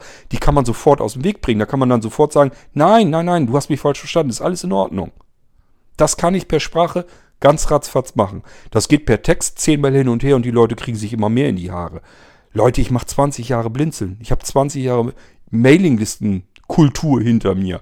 Alle anderen, die so lange in Mailinglisten schon unterwegs sind, kennen das auch. E-Mails ist kein besonders natürlicher Kommunikationsweg. Man kann dort reine Informationen mit übertragen. Das Problem ist nur, diese reine Information kommt beim Gegenüber nicht als reine Information an, reine Information an, sondern er liest immer zwischen den Zeilen, was will er mir mit diesen Informationen eigentlich sagen. Und das kann nur schiefgehen. Das kann man per Sprache aus dem Weg bekommen. Sprache ist eine natürlichere Kommunikation. Und deswegen benutzen das so wahnsinnig viele. Es benutzen auch viele, ohne dass sie sehbehindert und blind sind. Aber unter den Sehbehinderten und Blinden, die keinen Bock haben, auf einem Touchscreen Texte mühselig einzutippen, und die sich sagen, wenn ich es diktieren muss, und muss beim Diktieren aufpassen, wie ich es sage, damit das richtig getippt wird. Und dann kann ich es auch besser direkt ins Mikrofon quatschen und derjenige kann mich hören. Also äh, schicke ich lieber eine Sprachnachricht. Das ist ganz normal und darüber erreiche ich mehr Menschen. Ganz einfache Geschichte. Und das ist der einzige Grund, warum wir WhatsApp-Gruppen haben und warum wir uns drum kümmern, was können wir alternativ gegen WhatsApp noch gegen anstellen. Ich mache mir da nichts vor. Das ist nicht so, dass wir bei Blinzeln sagen, wir machen das jetzt auf Delta Chat und alle verlassen jetzt wie bekloppt fluchtartig unsere, die von uns eingerichteten WhatsApp-Gruppen und machen jetzt per Delta Chat weiter. Das wird so nicht passieren. Was wir aber tun wollen, ist, das zu fördern, den Leuten zu erklären, Leute, lasst uns bitte lieber die Delta-Chat-Gruppen nehmen, weil die sind bei uns, bei jedem von uns, aber nicht bei den großen Datenkraken. Was wir uns hier gegenseitig hin und her schicken an Informationen und ähm, wer mit wem, wann, wie, worüber kommuniziert, das bleibt hier bei uns und Zumindest, wenn wir da jetzt nicht auch noch irgendwie ein GMX oder Web.de oder Gmail-Konto haben. Das ist natürlich auch noch das nächste Problem. Wenn wir einen großen E-Mail-Provider haben, der die ganze Kommunikation mit abschnorchelt, nützt es dann auch wieder nicht ganz viel. Aber ähm, zumindest ist es alles besser, als wenn wir jetzt bei Facebook, WhatsApp und Co. sind. Definitiv. So, und deswegen wollen wir oder überlegen wir, wie können wir Alternativen vorantreiben und fördern gegen WhatsApp gerichtet. Es gibt Systeme da draußen, die kann man benutzen und die wollen wir gerne benutzen, die wollen wir fördern und nach außen weiter vorantreiben und hoffen einfach, dass es dann erstmal sicherlich sehr wenige benutzen. Wir haben jetzt schon einige, also ich habe jetzt hier schon einige Leute, die äh, mit mir per Delta-Chat unterwegs sind, die ich vorher gar nicht ergattern konnte, weil sie zum Beispiel entweder kein Smartphone benutzen, dann war WhatsApp schon mal außen vor, oder aber weil sie bewusst kein WhatsApp benutzen wollen. Die benutzen einfach Delta Chat.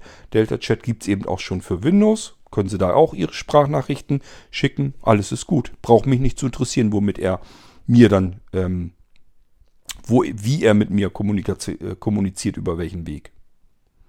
Das funktioniert prima. Das ist einwandfrei. Ich sag ja, klar, gibt es Kinderkrankheiten bei Delta Chat, das ist ganz klar, aber dafür wenn man bedenkt, was WhatsApp beispielsweise für einen Vorsprung hat, wie viele Jahre, muss man einfach sagen, Delta Chat ist schon gut auf den Fersen. Das kriegen die wirklich klasse hin. Da muss man im Detail noch ein bisschen verbessern. Wir hoffen, dass die Entwickler mit uns dann ein bisschen mitziehen und äh, uns da nicht links liegen lassen. Ähm, und dann kriegt man das alles in den Griff. Und dann kann man sagen, mit Delta Chat ähm, können wir mit Sicherheit mehr mitmachen, mehr mit anfangen. Und nochmal der Hinweis, die WhatsApp-Gruppen, die vom Blinzeln eingerichtet wurden, das sind WhatsApp-Gruppen, die vom Blinzeln eingerichtet wurden.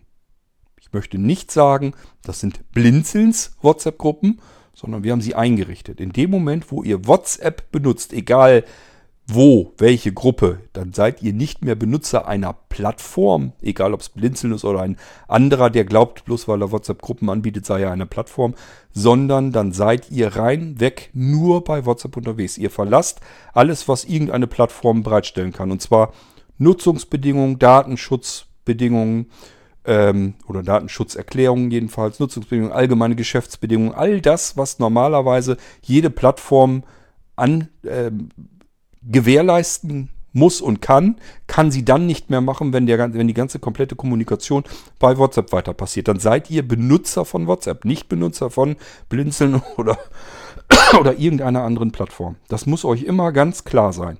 Und das ist auch der Grund, warum eigentlich Vereine zusehen sollten, dass sie die Technik in eigener Regie haben. Und das ist wiederum der Grund, warum ich nicht nachvollziehen kann, warum das genau in den Vereinen nicht passiert, die normalerweise mehr Geld haben als Blinzeln, die normalerweise mehr aktive Mitglieder haben sollten, jedenfalls als Blinzeln vielleicht. Keine Ahnung, ob das so ist. Jedenfalls erwarte ich das einfach, vor allem von einem Dachverband. Die haben sich darum zu kümmern, wie können wir Menschen integrieren, inkludieren und das barrierefrei machen. Und zwar egal, was wir hier tun. Wir haben jetzt Corona die Menschen, die da draußen sitzen und nicht zu einer Messe fahren konnten oder zu einem Seminar oder zu einem Workshop oder zu einem Vereinstreffen, das konnten die vorher auch schon nicht. Da habt ihr euch nie drum gekümmert. Das haben wir bei Blinzeln auch nie wirklich hinbekommen. Allerdings bin ich aber auch schon ähm, länger als anderthalb Jahre äh, am Hinterhertreten, dass wir das hinbekommen. Ich habe nur keine Leute gefunden, die damit im Boot sitzen und mir helfen. Und alleine konnte ich das nicht schaffen. Ich habe ähm, immer wieder versucht, Leute in diese Idee, in diesen Plan mit reinzuholen. Und habe immer wieder mit dem Kopf geschüttelt, gesagt, ich kann es nicht nachvollziehen. Warum machen wir das nicht? Warum ähm, schließen wir Menschen bewusst aus? Das kann doch nicht wahr sein. Und das kann ich privat nicht verstehen und ich kann es eben für einen Dachverband, für große Vereine ja nicht nur nicht verstehen, sondern das ist wirklich außerhalb ähm, dessen, was ich überhaupt noch nachvollziehen kann. Also da muss ich wirklich mit dem Kopf schütteln und sagen, Leute, wenn ihr euch um sowas nicht kümmert, habt ihr überhaupt gar keine Berechtigung. Dann ist das nichts wert, was ihr da macht. Weil ihr macht es nur für diejenigen, die sich das beispielsweise leisten können, anzureißen, wenn ihr mal eine Veranstaltung macht. Und auch nur an diejenigen, die überhaupt mobil sind und vielleicht nicht mehrfach behindert sind. Das ist schon einigermaßen verrückt alles. So, jetzt bin ich relativ ketzerisch und hart ins Gericht gegangen mit unseren Vereinen da draußen. Mit voller Absicht. Ich denke mal, es wird sich auch so mancher ähm, jetzt hinstellen und ähm, dagegen protestieren dagegen wettern. Ich freue mich schon darauf. Zeigt mir, was eine Hake ist. Schimpft mich aus. Bratzt mich voll. Ist mir alles recht. Macht das bitte per Audio. Eure Meinung ist gefragt, die haue ich hier gerne mit in den Irgendwasser rein. Ähm, vertretet mal eure Vereine und sagt mir mal, wo ihr eure Daseinsberechtigung seht und wo ihr meine Kritik aus dem Weg räumen könnt und wollt. Da warte ich jetzt ehrlich gesagt drauf. Also lasst mir die Haare nach hinten wehen. Ich bin mit euch jetzt hart ins Gericht gegangen. Das sollt ihr eurerseits mit mir ganz genauso tun. Und ähm, ich hoffe, dass da ein Diskurs entsteht und vielleicht auch mal ein Nachdenken auf beiden Seiten. Ich würde gerne mal verstehen, was habe ich eigentlich von einem Verein als Mitglied? Denn in den Vereinen, in denen ich bisher drinne war, habe ich das nicht richtig verstanden. Und ähm, ihr könnt vielleicht nachvollziehen, wo können wir als Vereine, wo machen wir Fehler und wo können wir vielleicht mal zusehen, dass wir vielleicht auch in 20 Jahren noch da sind und arbeiten können.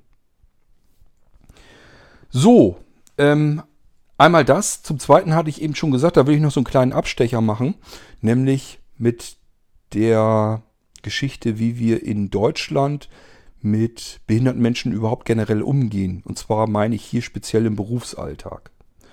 Das war nämlich eine Bemerkung, die mir in der langen Nacht der Technik in diesem Thema dann auch kurz mit aufgefallen ist, wo dann gesagt wurde, ja, den Vereinen haben wir aber ja das Blindengeld zum Beispiel zu verdanken. Erstens möchte ich das mal in Frage stellen ein wenig. Ähm, an diejenigen, die da nicht so drinne stecken in der Thematik, die Sehbehinderten- und Blindenvereine sind der Ansicht, ähm, dadurch, dass wenn irgendwo politisch im Gespräch war, wir wollen das Blindengeld reduzieren oder ganz abschaffen, da, dann haben die großen Sehbehinderten- und Blindenvereine ähm, Busreisen organisiert und haben ihre Mitglieder zu Demonstrationen, beispielsweise nach Berlin, gefahren und sind mit ihren sehbehinderten und blinden Mitgliedern durch die Straßen marodiert und haben eben, ähm, ja, na, marodiert, das klingt jetzt auch schon wieder so negativ, um Gottes Willen. Ähm, das ist wichtig, dass ihr das gemacht habt, davon mal abgesehen. Ähm, demonstriert, so muss es eigentlich richtig sein. Haben also demonstriert, was ja auch gut, was richtig und wichtig war. Ähm, und Sie schreiben sich im Nachhinein auf die Fahnen, hätten wir das nicht gemacht, wäre das Blindengeld ja abgeschafft worden. Und das ist etwas, das weiß ich nicht. Das wisst ihr auch nicht. Ihr glaubt, dass ihr da der ausgebende Anteil seid. Da muss ich aber dann sagen, ähm, ist für mich schwierig, da wirklich zu sagen, ja, das war so, weil äh, dann hätten andere Demonstrationen genauso einen Effekt gehabt und das hatten viele Demonstrationen nicht. Es sind riesengroße Arbeitgeber mit vielen tausend Menschen, die in Lohn und Brot waren, platt gegangen und die hat man politisch platt gehen lassen. Obwohl die auch alle demonstriert haben, und zwar mit deutlich mehr Menschen, als wir Sehbehinderten und Blinden auf die Straßen da gegangen sind. Und trotzdem hat es nichts gebracht. Wenn es nämlich nichts bewirken kann, weil die Politik sagt, ähm, ja, das Geld haben wir jetzt eben nicht drin in der Kasse, das wollen wir nicht bereitstellen, dann würden die auch das aushalten. Dann würden die sagen, lass die, lass die Menschen da draußen krakehlen, wir schaffen das Blindengeld ab. Also, ich stelle das erstmal so ein bisschen in Frage. Ich, also, nicht, ich stelle nicht in Frage die Wichtigkeit, dass sehbehinderte und blinde Menschen auch demonstrieren gehen, wenn etwas politisch gegen ihre eigenen Belange passiert. Bleibt einem nichts anderes übrig, muss man demonstrieren gehen. Das will ich damit gar nicht in Frage stellen, sondern dass das wirklich ausschlaggebender allein Grund war, warum die Politik Blindengeld ähm, bestehen lassen hat und nicht gestrichen hat. Das weiß ich nicht, das glaube ich aber auch nicht so richtig. Warum, habe ich eben versucht zu erklären, weil es noch ganz andere Dinge gibt, wo viel mehr gegen demonstriert wurde und das hat man einfach fallen gelassen. Zu einem größeren finanziellen Nachteil auch für die Politik. Also von daher, da bin ich mir nicht so ganz sicher. Ich kann mich noch so an Interviews mit unserer Ursula von, Leyen, äh, von Leyen oder wie heißt sie? Ach Mensch, jetzt komme ich doch auf den blöden Namen nicht. Ihr wisst, wen ich meine. Die war mal eine ganze Weile im Sozialen irgendwie und da sind auch irgendwie Sehbehinderte und Blinde dann hingegangen und haben äh, mit ihr Diskussionen gesucht. Und ich habe mir die sehr genau angehört, wie sie darauf reagierte. Und ehrlich gesagt, ich hatte nicht das Gefühl, dass sie das überhaupt wirklich interessiert hat, was Sehbehinderte. Das war so dieses typische politische Singsang. Ja, erstmal so erzählen und ich habe ja vollstes Verständnis für sie und ich kann das auch alles nachvollziehen. Aber, und im Endeffekt war ihr das Schnurzpiepe, ob man sich mit ihr unterhalten hat oder nicht. Das hat nichts ausgewirkt möchte ich mit euch fast wetten.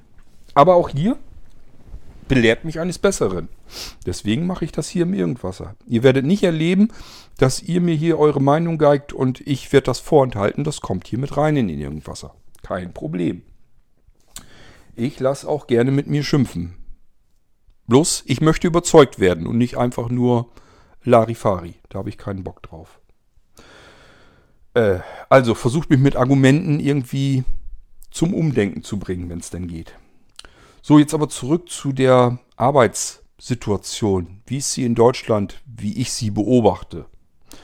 Ähm, wir haben in Deutschland oftmals den Fall, dass man sehbehinderte und blinde Menschen aus dem wirklich aktiven Berufsleben zu oft ausrangiert. Da gibt es zwei Varianten. Variante 1 ist, jemand ist beispielsweise geburtsblind, dann kann man nicht von vornherein sagen, du bleibst zu Hause, sondern dann muss man den beruflich integrieren. Und das macht man, indem man sagt, wir bereiten dich beruflich auf das vor, was du tun kannst beruflich. Ganz oft landet man irgendwo in der Zentrale, macht Telefonarbeit oder Tipparbeit oder irgendwie sowas. Und zu oft landen da auch welche, die dann ähm, nicht ins Unternehmensgeschehen mit integriert werden, sondern dort halt sitzen. Das kann man besonders natürlich gut bei öffentlichen Plätzen, Arbeitsplätzen, wo man einfach sagt, ja, kommt jetzt auch nicht so genau drauf an, den müssen wir halt mit durchfüttern.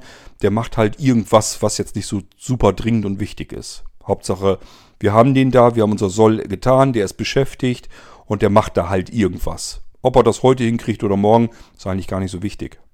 Hauptsache er ist beschäftigt und der kann mal so das und das machen. Aber wirklich wichtig für das Unternehmen wird er sich nicht, gefühl, äh, nicht fühlen durch diese Arbeit, die er da macht. Darauf kommt mir das so ein bisschen an. Ähm, wenn ich für ein Unternehmen tätig bin, egal was für ein Unternehmen das ist, dann möchte ich gefälligst auch das Gefühl haben, dass das, was ich tue, für dieses Unternehmen wichtig ist dass ich eine Bedeutung, dass meine Tätigkeit eine Bedeutung für das Unternehmen hat. Und das kriegt man nur hin, indem ich in die Unternehmensprozesse vernünftig eingebunden werde und nicht als der Behinderte, der da irgendwie nur beschäftigt werden muss, angesehen werde. Und das ist etwas, das passiert in Deutschland für meinen Geschmack viel zu oft. Das ist Variante 1. Variante 2 ist, jemand ist erst sehend, wird im Laufe seines Lebens sehbehindert, irgendwann dann blind, also im Alter beispielsweise dann. Und dann wird er in die äh, Erwerbsunfähigkeitsrente geschickt. Das ist die zweite Variante, die ebenfalls sehr oft passiert. So, das bedeutet, der bekommt dann seine Erwerbsunfähigkeitsrente, paar hundert Euro. Ähm, davon würde er im Prinzip sein Leben gar nicht vernünftig bestreiten können. Das heißt, der kann seine Miete davon bezahlen, der kann sein Essen davon bezahlen. Wenn er ein bisschen sparsam, sparsam ist, kann er sich vielleicht sogar ab und zu mal einen kleinen Urlaub leisten. So im Großen und Ganzen war es das schon. Er ist ja nicht berufstätig, kriegt nur eine Rente und die Rente zahlt ihm insgesamt eigentlich nur so viel, dass er überleben kann. Ähm, hinzu kommt dann das eben schon besagte Blindengeld. Blindengeld ist eine Leistung, die vom jeweiligen Bundesland bezahlt wird. Das heißt, das ist kein bundesweit gesteuertes Geld, was auch wieder Probleme mit sich bringt, nämlich dass jedes Bundesland das unterschiedlich handhabt. Das heißt, wenn ich ähm, keine Ahnung Glück habe und wohne in Bayern oder Baden-Württemberg, kriege ich relativ viel Blindengeld. Habe ich das Pech und wohne eher im nördlichen Raum, dann kriege ich ganz wenig Blindengeld. Dass das nicht gesund ist, kann man sich vorstellen. Erstens haben wir den Neid schon mal zwischen sehenden und blinden Menschen. Das heißt, es gibt sehende Menschen, die haben das irgendwie mitbekommen, dass es da blinde Menschen gibt, die sitzen den ganzen Tag zu Hause, tun nichts, man nähret sie doch. Das heißt, die kriegen ihre EU-Rente. Wenn dann diese sehenden Menschen mitbekommen, was, die kriegen jetzt on top nochmal ein paar Honis äh, als Blindengeld, einfach so obendrauf dann zählen die das zusammen und sagen sich, das ist ja so viel Geld, wie ich kriege, obwohl ich jeden Morgen früh rausgehe zur Arbeit, komme spät abends zurück und bin völlig kaputt und fertig. Und da sitzt jemand zu Hause, der hat im Prinzip netto das gleiche Geld zur Verfügung und braucht dafür gar nichts zu tun. Und ich muss das ja irgendwo mit erwirtschaften. Dann hat man da einmal einen gewissen Neid, wo man eigentlich nur gesundheitshalber sagen muss, ähm, wir können gerne tauschen. Du kannst ja blind sein, bleibst du zu Hause und ich mache deinen Job weiter. Das könnte man einerseits sagen, zum anderen muss man immer sagen, das ist dasselbe System, was dich auch schützt. In dem Moment, wo du nicht mehr berufstätig sein kannst, weil dich kein Unternehmen in Deutschland mehr nehmen will, weil du, weil du plötzlich erblindest oder sehbehindert bist aufgrund eines Unfalls oder einer Krankheit, die plötzlich da ist. Ähm, das kann mal sein, dass bei euch ein Krebstumor festgestellt wird. Ich kenne Menschen, die waren ihr ganzes Leben lang ganz normal sehend, sind einer, einem ganz normalen guten Beruf nachgegangen, haben ihre Familie gehabt, sind sogar als Fahrer unterwegs gewesen, hatten also Lkw-Führerschein und so weiter und sind dann, haben dann einen Krebstumor gehabt. Der Krebstumor wurde bekämpft, damit dieser Mensch nicht stirbt, hat aber eben ja, sein Sehen mitgenommen. Also war blind von innerhalb kürzester Zeit erblindet.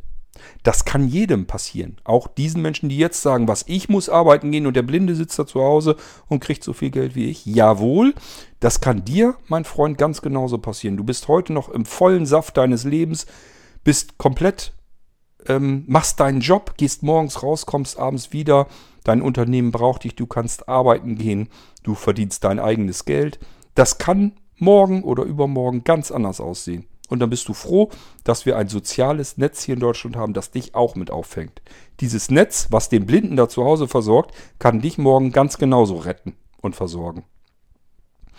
Das muss man diesen Menschen erstmal klar machen. Das ist nicht eine Leistung, die ein Blinder kriegt, der da halt blind ist, sondern es ist eine Leistung, die auch jeder andere kriegt, dem das passieren kann. Und dadurch, dass es eben jedem passieren kann, ist es letzten Endes eine Leistung, die jedem verfügbar ist. Der eine braucht sie halt, weil es schon passiert ist, der andere braucht sie halt nicht, weil nichts passiert ist. Wenn er Pech hat, ist nur noch nichts passiert. Kann aber was passieren, dann wird er froh sein, dass er nicht irgendwo unter der Brücke schlafen muss oder irgendwo auf der Straße betteln gehen muss, wie wir es im Mittelalter mal mit blinden Menschen hatten, sondern dass er trotzdem noch weiter sein Leben bestreiten kann. So, ähm, ich komme jetzt nur auf dieses Thema insgesamt zu sprechen, weil ein Argument war, die Blindenvereine, denen haben wir es zu verdanken, dass wir unser Blindengeld bekommen und ähm, dass das eben so läuft, wie es in Deutschland läuft. Und dann kam auch schon wieder der nächste Einwand von einem, der deutlich jünger war, ähm, dass es vielleicht ja aber auch nicht immer gut ist, immer nur am Zurückliegenden, also hinter sich zu blicken sondern vielleicht auch mal nach vorne zu schauen und zu schauen und zu beobachten, kann man Dinge vielleicht dann auch ganz anders machen. Ist das überhaupt so äh, fortschrittlich, dass das so ist, wie es bisher war? Und genau derselben Meinung bin ich auch. Und da reicht mir schon der Blick in andere Länder. Wie machen die das denn mit ihren Blinden? Ähm, und zum Glück, ihr wisst, Blinzeln ist eine internationale Plattform. Zwar nicht so, wie ich es gerne hätte, ich hätte es noch viel internationaler, also viel mehr Menschen, die aus aller Welt dabei sind, aber wir haben durchaus eine ganze Menge Menschen, die aus aller Welt dabei sind und dadurch kenne ich eben auch schon Menschen, Blinde in anderen Ländern, in vielen anderen Ländern und äh, da läuft das anders. Da wird das Geld nicht benutzt, um den Blinden zu Hause zu belassen. Der soll zu Hause bleiben, soll zusehen, wie er klarkommt und sich vor allen Dingen nicht benutzt fühlen, nicht genutzt, nicht gebraucht. Das ist das Schlimme eigentlich. Der sitzt jetzt zu Hause und wird nicht gebraucht von, von dem Rest der Bevölkerung. Der ist eigentlich übrig. Das fünfte Rad am Wagen. Das will kein Mensch. Ähm, das heißt, dieser Mensch, dem bleibt eigentlich nur noch übrig, sich äh, ehrenamtlich irgendwo einzubringen und zuzusehen, ähm, dass er sich anders aktiv mit einschaltet. Deswegen sind zum Beispiel auch da wieder Vereine besonders wichtig. Auch diese Vereine können solche Menschen mit auffangen, sodass diese Menschen ehrenamtlich doch wieder ihre Funktionalität bekommen können, wieder etwas erarbeiten und erreichen können, dann wieder für andere Menschen ist also ein sehr ähm, fruchtbares Schaffen auch. Man kann einfach sagen, ist in Ordnung, ich bin jetzt nicht für ein Unternehmen tätig gewesen und habe nicht das und das Gehalt, mit dem ich mein Leben bestreiten kann, aber ich war jetzt zum Beispiel als äh, Vereinsfunktionär tätig und habe jetzt zum Beispiel irgendetwas für irgendwelche anderen behinderten Menschen erreichen können, die es alleine für sich so nicht geschafft hätten habe vielleicht mit irgendjemandem zusammen durchgesetzt, dass er bei einer Krankenkasse dann doch ein Hilfsmittel genehmigt bekommen hat, das er so nicht bekommen hätte und wo er selber einfach nicht die Kraft und Möglichkeit gehabt hätte, das durchzubringen. Dann ist das trotzdem ein, denke ich mal, ein, eine befriedigende Tätigkeit. Man hat trotzdem etwas Sinnvolles getan. Vielleicht sogar manchmal viel sinnvoller und befriedigendere befriedigender, als in irgendeinem Unternehmen wieder zuzusehen, dass wieder der nächste Tausender Umsatz mehr gescheffelt wurde.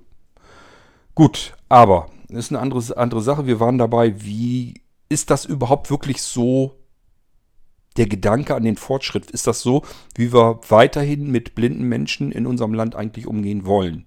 Wollen wir sie nach Hause schicken und zusehen, dass sie eben ernährt werden, dass sie ihre Miete zahlen können und dann ist gut und dann sollen sie uns nicht auf den Sack gehen und sollen eben zu Hause sitzen bleiben. Oder wollen wir sie und ihre Fähigkeiten, die sie zweifellos haben, ich sage ja, 20 Jahre blinzeln, ich habe sehr fähige Menschen kennengelernt, die in einem ganz bestimmten Bereich ganz fantastische Fertigkeiten und Fähigkeiten hatten, die andere Menschen nicht hatten, egal ob sie jetzt behindert waren oder nicht.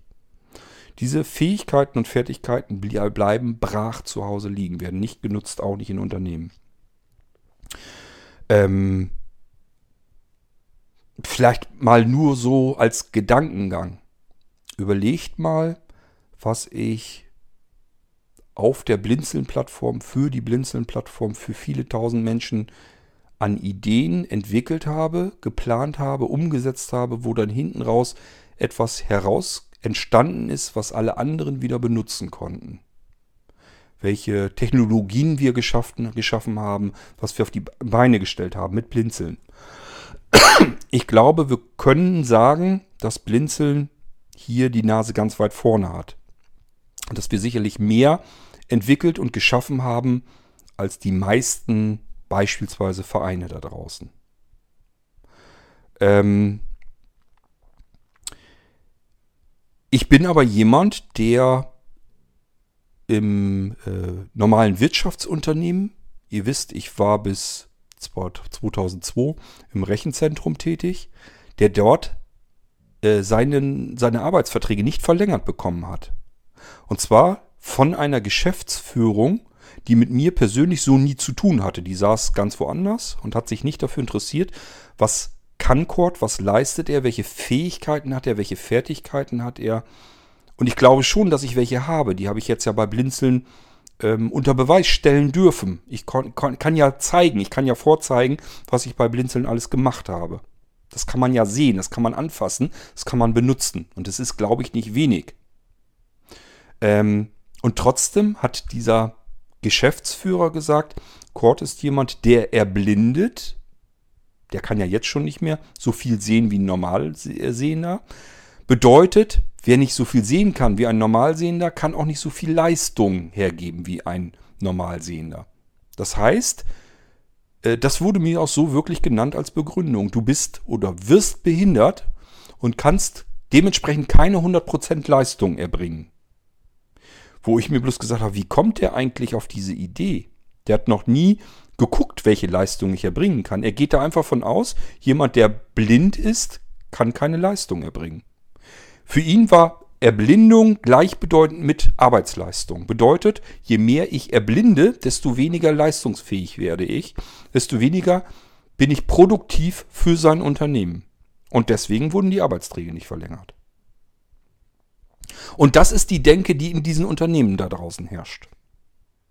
So, und deswegen schmeißt man Leute lieber raus, lässt sie zu Hause, stattet sie mit einer Rente aus, spuckt da noch ein bisschen Blindengeld drauf wenn sie brauchen und ein bisschen selbstständiger sein wollen und nochmal einkaufen gehen wollen, sowas alles, dann sollen sie noch einen Blindenführhund kriegen. Da kriegen sie übrigens auch noch ein bisschen Geld dafür. Die kommen dann schon klar. Ja, die kommen klar, aber das ist keine Perspektive für ein Leben.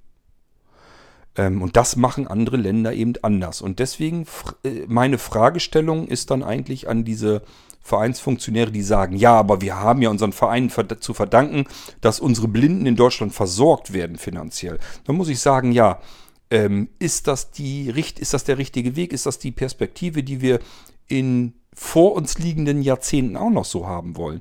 Oder wollen wir es nicht lieber mal, wollen wir nicht lieber mal gucken, wie macht man es in anderen Ländern? Und in anderen Ländern ist es so, dass man die Kohle, die man hier dem Blinden fürs Nichtstun sozusagen aufs Konto packt, dass man die dort in anderen Ländern dafür nimmt, um das, was der Blinde nun nicht mehr kann, es gibt ja zweifellos Tätigkeiten, die man blind nicht machen kann, dass, dass er die ausgleichen kann. Wie macht man das? Man stellt ihm eine Assistenz zur Verfügung. Das ist, das ist die Herangehensweise, wie es andere Länder machen. Bedeutet, ich habe hier auch Sehbehinderte und Blinde, die können bestimmte Tätigkeiten in meinem Unternehmen nicht mehr durchführen, nicht mehr ausführen.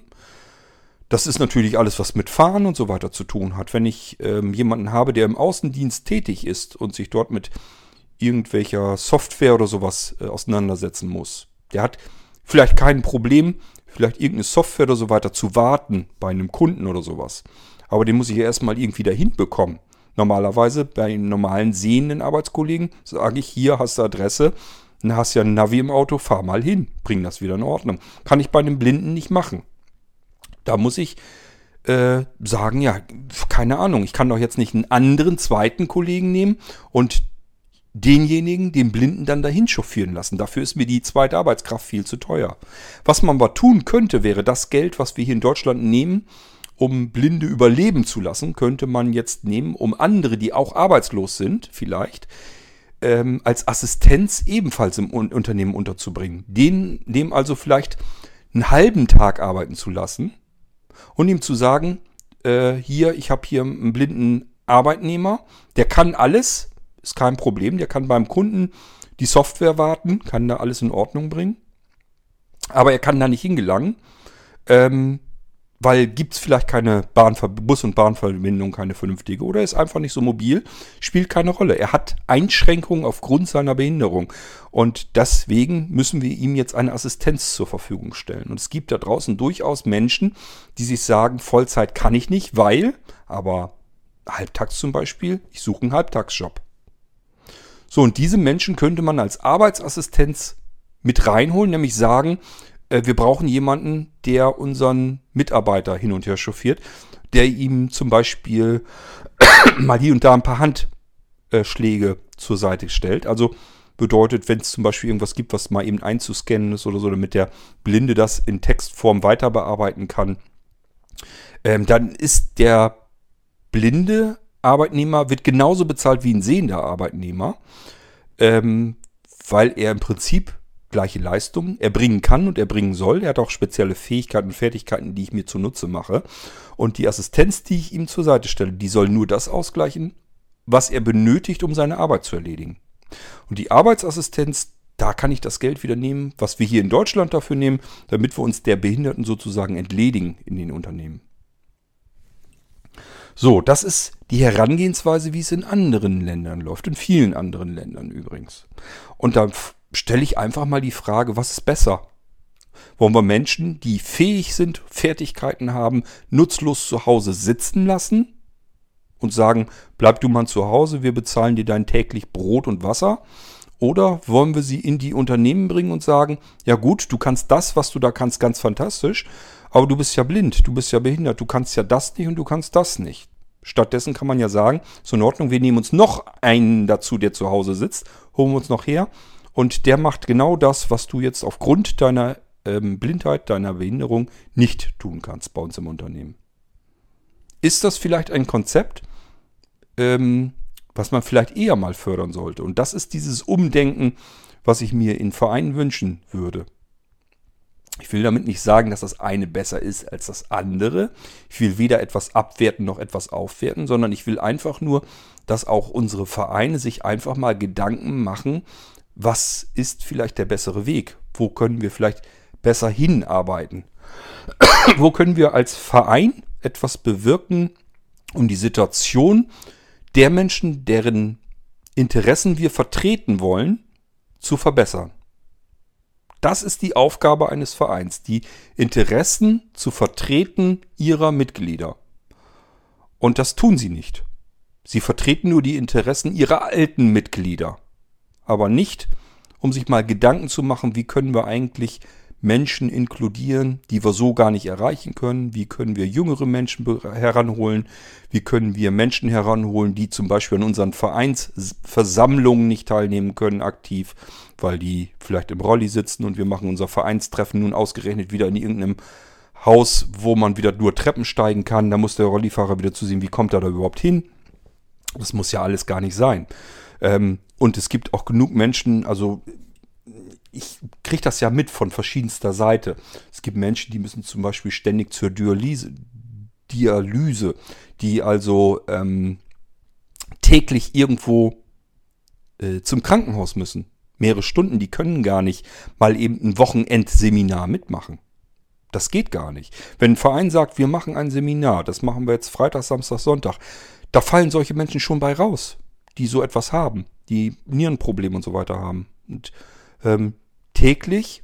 Da kann man mal einen Tag dazwischen lassen, so wenn ich das richtig verstanden habe. Zwei Tage hintereinander geht schon gar nicht. Also, die sind schon mal aus, vor, außen vor, die sind ausgeschlossen. Sind blind, würden an diesem Seminar gerne teilnehmen, können sie nicht, weil haben wir nicht auf dem Schirm. Die schließen wir aus. Die wollen wir nicht haben. Das kann doch nicht angehen, dass wir als selbst schon Behinderte, die immer pochen, auf ihr Recht pochen und darauf angewiesen sind, auf die, auf das Hinsehen und auf das Denken anderer, dass ausgerechnet wir auch die Nächsten schon wieder nicht mehr auf dem Schirm haben. Das ist doch eine Katastrophe, ist doch kein Zustand, den wir allen Ernstes so weiter behalten wollen. Und das ist genau das, was all die Jahre und Jahrzehnte passiert da draußen in den Vereinen. Es muss ein Umdenken stattfinden und man muss sich ständig Gedanken machen, was müssen wir als Verein eigentlich noch tun, und erreichen und wie können wir die Menschen dafür erreichen, die wir brauchen, um unsere Ziele zu erreichen, um unsere Interessen weiter zu vertreten.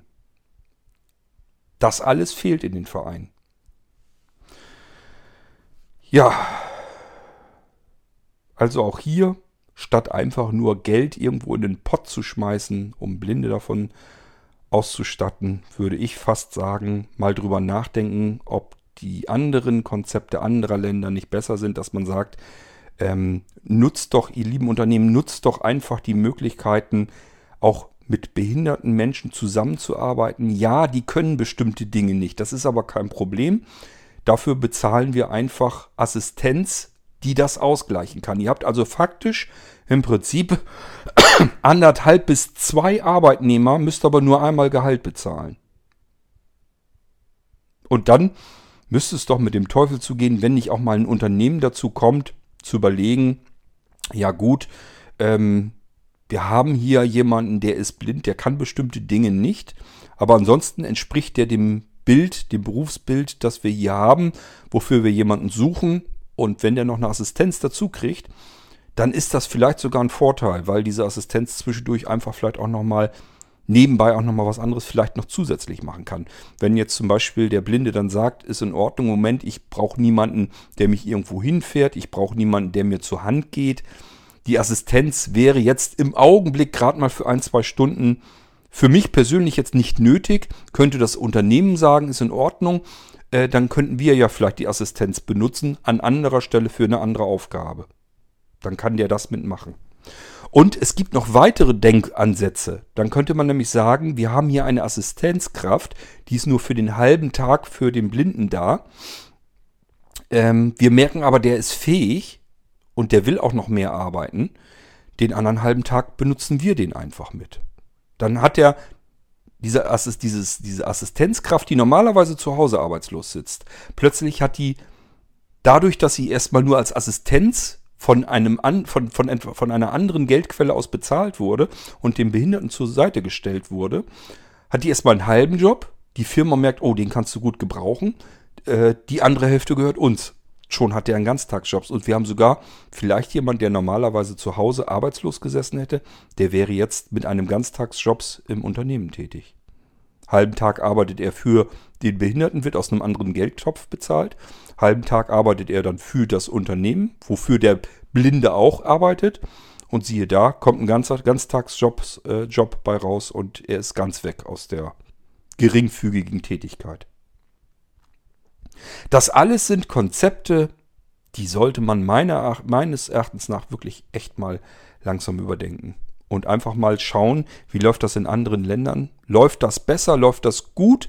Gibt es da auch noch irgendwas, was mit diesem Konzept vielleicht auch nicht so richtig 100% perfekt rund läuft, dann kann man sich wieder Gedanken machen, übernehmen wir das Grundkonzept daraus und wandeln wir es ab, indem wir versuchen, das zu vermeiden, was da noch nicht so gut und rund läuft.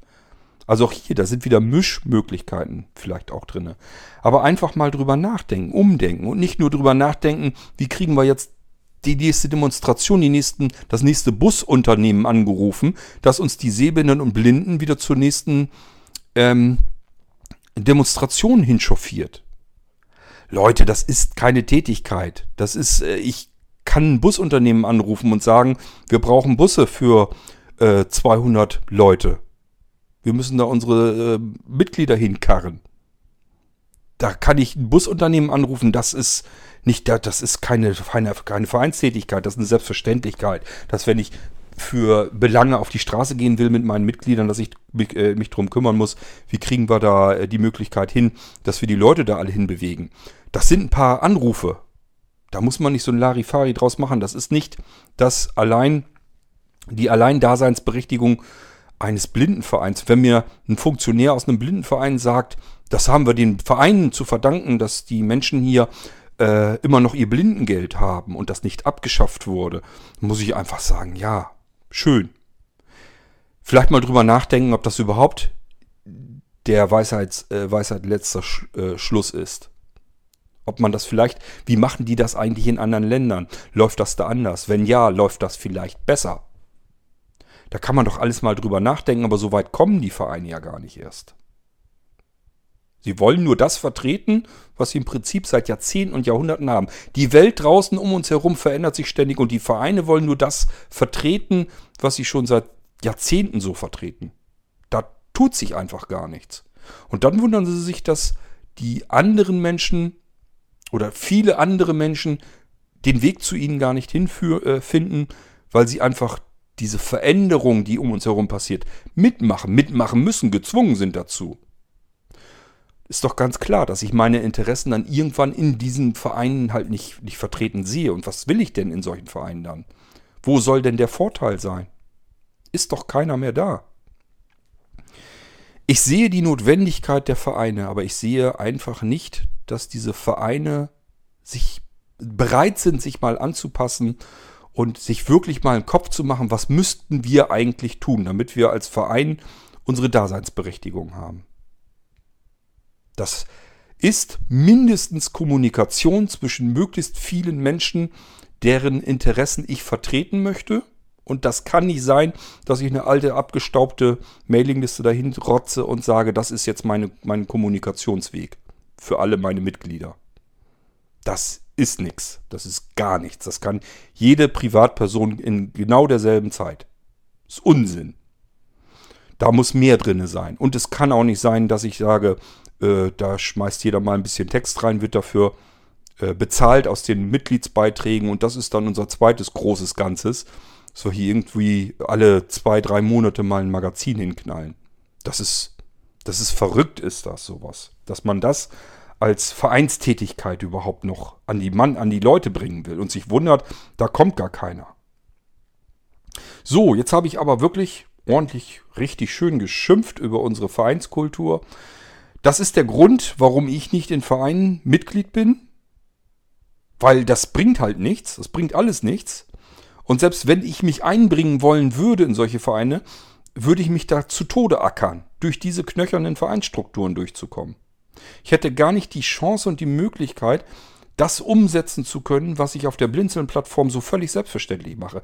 Wenn ich, das zum Leidwesen unseres Teams bei Blinzel, die kennen das schon. Wenn Cord wieder eine irgendeine bekloppte Idee im Hirn hat, oha, jetzt wird's wieder anstrengend, jetzt müssen wir wieder gucken. Aber die wissen auch eben, dass da nicht selten vielleicht auch mal was dahinter steckt, dass man wirklich versuchen sollte. Das ist nicht immer, dass das 100% ein Schuss ins, ins, ins Schwarze wird, dass es immer fruchtet, dass es immer was Besonderes wird, was Gutes wird. Hat damit nichts zu tun. Aber man darf Menschen, die etwas machen wollen, etwas schaffen wollen, etwas erreichen wollen, die darf man weder ausbremsen noch blockieren. Und genau das tun die Vereine. Wenn man das macht, darf man sich nicht wundern, wenn sich diese Menschen andere Wege suchen. Und dann hat man diese Menschen, und das sind eben die, die etwas tun wollen, etwas schaffen wollen, äh, die hat man verloren für sich, für den Verein. Das ist schade, das ist traurig, weil die Vereine darauf angewiesen sind, auf Mitglieder, die aktiv etwas tun. Die beitragen. Und die tun dann auch wieder für alle anderen Mitglieder etwas. Und die grenzt ihr aus, weil ihr sie ständig unterdrückt und blockiert. Indem ihr einfach inaktiv seid. Ihr tut nichts für diese Menschen. Ihr sagt, ja, jetzt kommt er hier an, jetzt will er irgendwie mit unserem Verein auf Facebook aktiv werden. Meine Güte, Facebook. Das wollen unsere Mitglieder gar nicht. Das will ich als Funktionär meines Vereins auch nicht. Und blub bla. Ja, wenn die jungen Leute auf Facebook sich aber austauschen, darüber kommunizieren und ich schon jemanden habe, der sagt, wollen wir unsere Verein nicht, unseren Verein nicht auf Facebook darstellen, dann muss man einfach sagen, dann muss man auch mal in den sauren Apfel beißen und sagen, ja, übernehmen du die, die, unsere Facebook-Präsenz bitte. Kümmere dich darum, dass wir dort vertreten sind, dass wir dort aktiv sind, damit jüngere Leute auf uns aufmerksam machen. Macht etwas. Ihr Jüngeren in unserem Verein, macht zusammen etwas. Und wenn ihr dafür als Kommunikationsweg Facebook benutzen müsst, meine Güte, dann macht das. Wir stehen als Verein hinter euch und unterstützen das. Aber nicht sagen, ach nee, ach, da haben wir keine Leute für, wer soll das denn machen, da haben wir keine Lust zu, ich weiß auch gar nicht, wie das geht und dieses ganze Facebook, man hört so viel Schlimmes und das taucht da alles nichts für. Ihr verliert dadurch den Kontakt zu den nächsten Generationen. Okay, so, jetzt haben wir trotz allem, glaube ich, eine schöne lange Sendung wieder gemacht. Ich weiß nicht, ob sich das hier großartig jemand anhört. Ich hoffe nur, dass das den ein oder anderen zum Nachdenken bringt. Das würde mir schon völlig reichen. Mir ist vollkommen klar, ich werde an diesen Vereinsstrukturen nicht das geringste verändern können. Äh, siehst du, da sollten wir vielleicht nochmal drauf eingehen. Mir ist nämlich eine Idee gekommen, was könnte man eigentlich tun? Also ich habe das schon immer so angeboten. Ich habe gesagt, liebe Vereine, benutzt doch Blinzeln als Plattform mit einfach. Wir wollen doch von euch gar nichts wissen und haben und tun und machen. Benutzt das Scheißding doch einfach mit. Wenn ihr als Verein sagt, wir sind als Verein da und machen dies und machen das und wir suchen einfach neue Mitglieder. Ja, dann sagt doch Bescheid. Macht mal eine Sendung. Stellt euch im Podcast vor. Den Podcast veröffentliche ich hier im Irgendwasser. Haben wir schon mal um die 2000 Zuhörer vielleicht.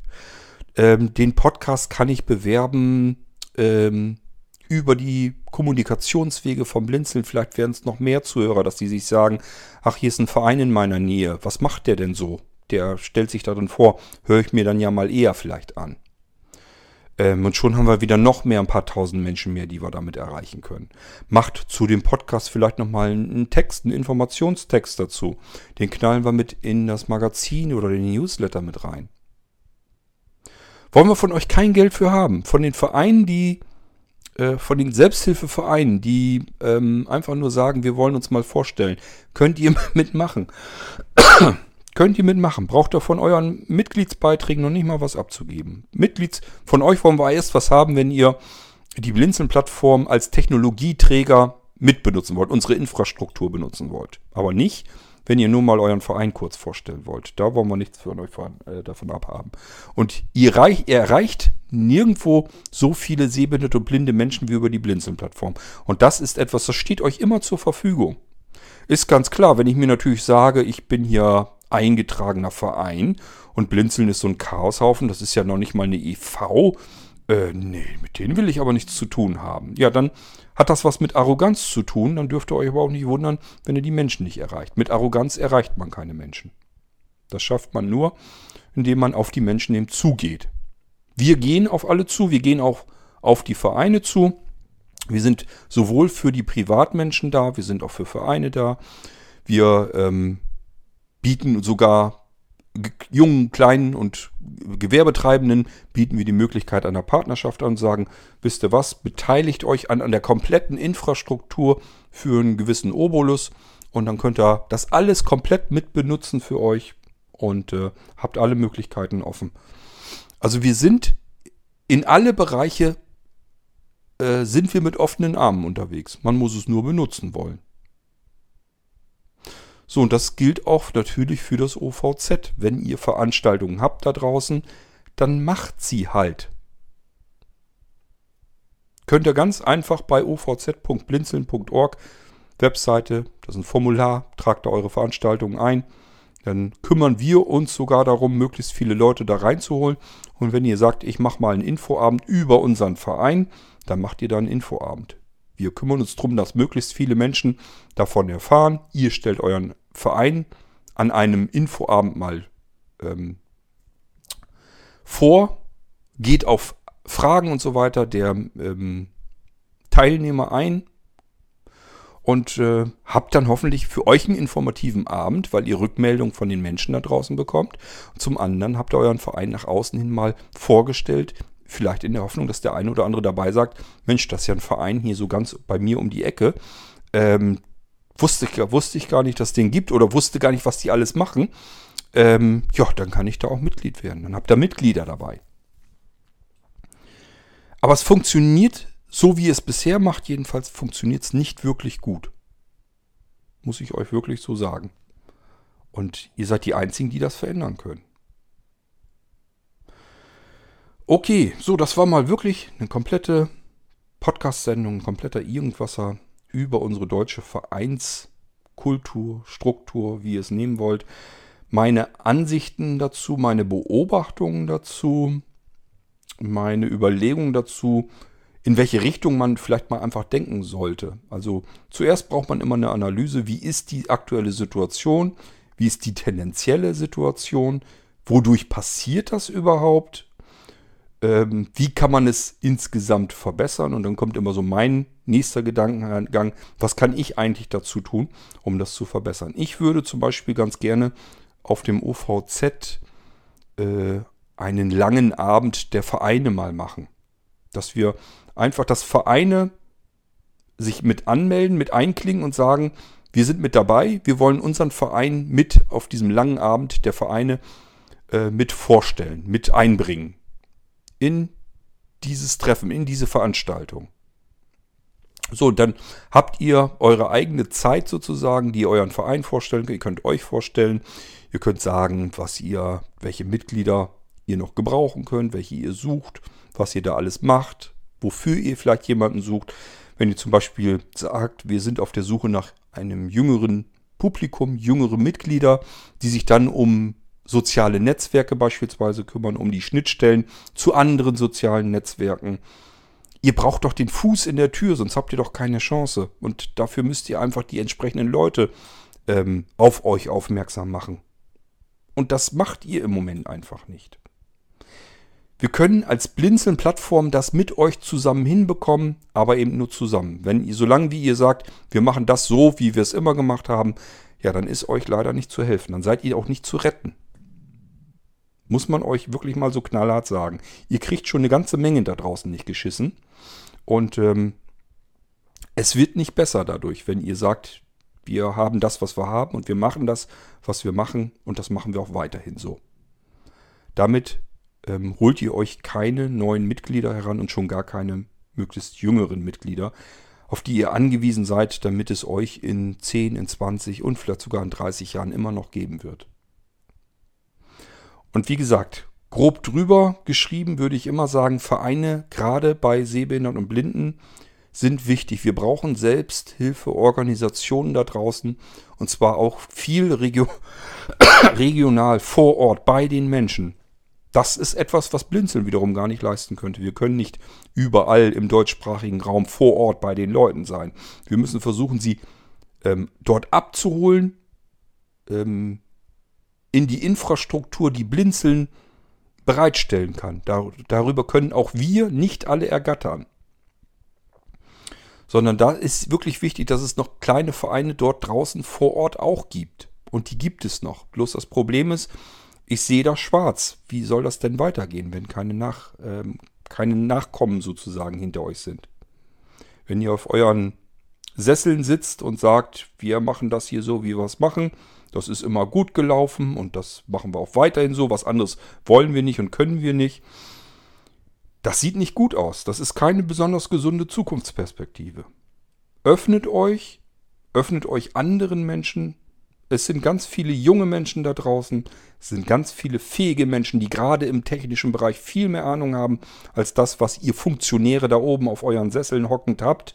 Und ihr könnt euch diese Leute heranholen in eure Vereine und die können dann wirken, aktiv werden, für euch wirklich ganz viel herausholen und euren Verein verjüngen, Leute heranholen, weil die Angebote, die ihr habt, sich verjüngen weil ihr andere Kommunikationswege, die Kommunikationswege der jüngeren Menschen mitbenutzt. All das ist wichtig, um mit den Vereinen auch die nächsten 100 Jahre noch weiterzukommen. Und ich sage ja, wichtig sind wir, wir brauchen die Vereine meiner Ansicht nach. Und es ist schade um jeden eingetragenen Verein für sehbehinderte und blinde Menschen, der da draußen existiert und irgendwann dicht machen muss, weil es keiner mehr machen will. Das ist einfach nicht gut.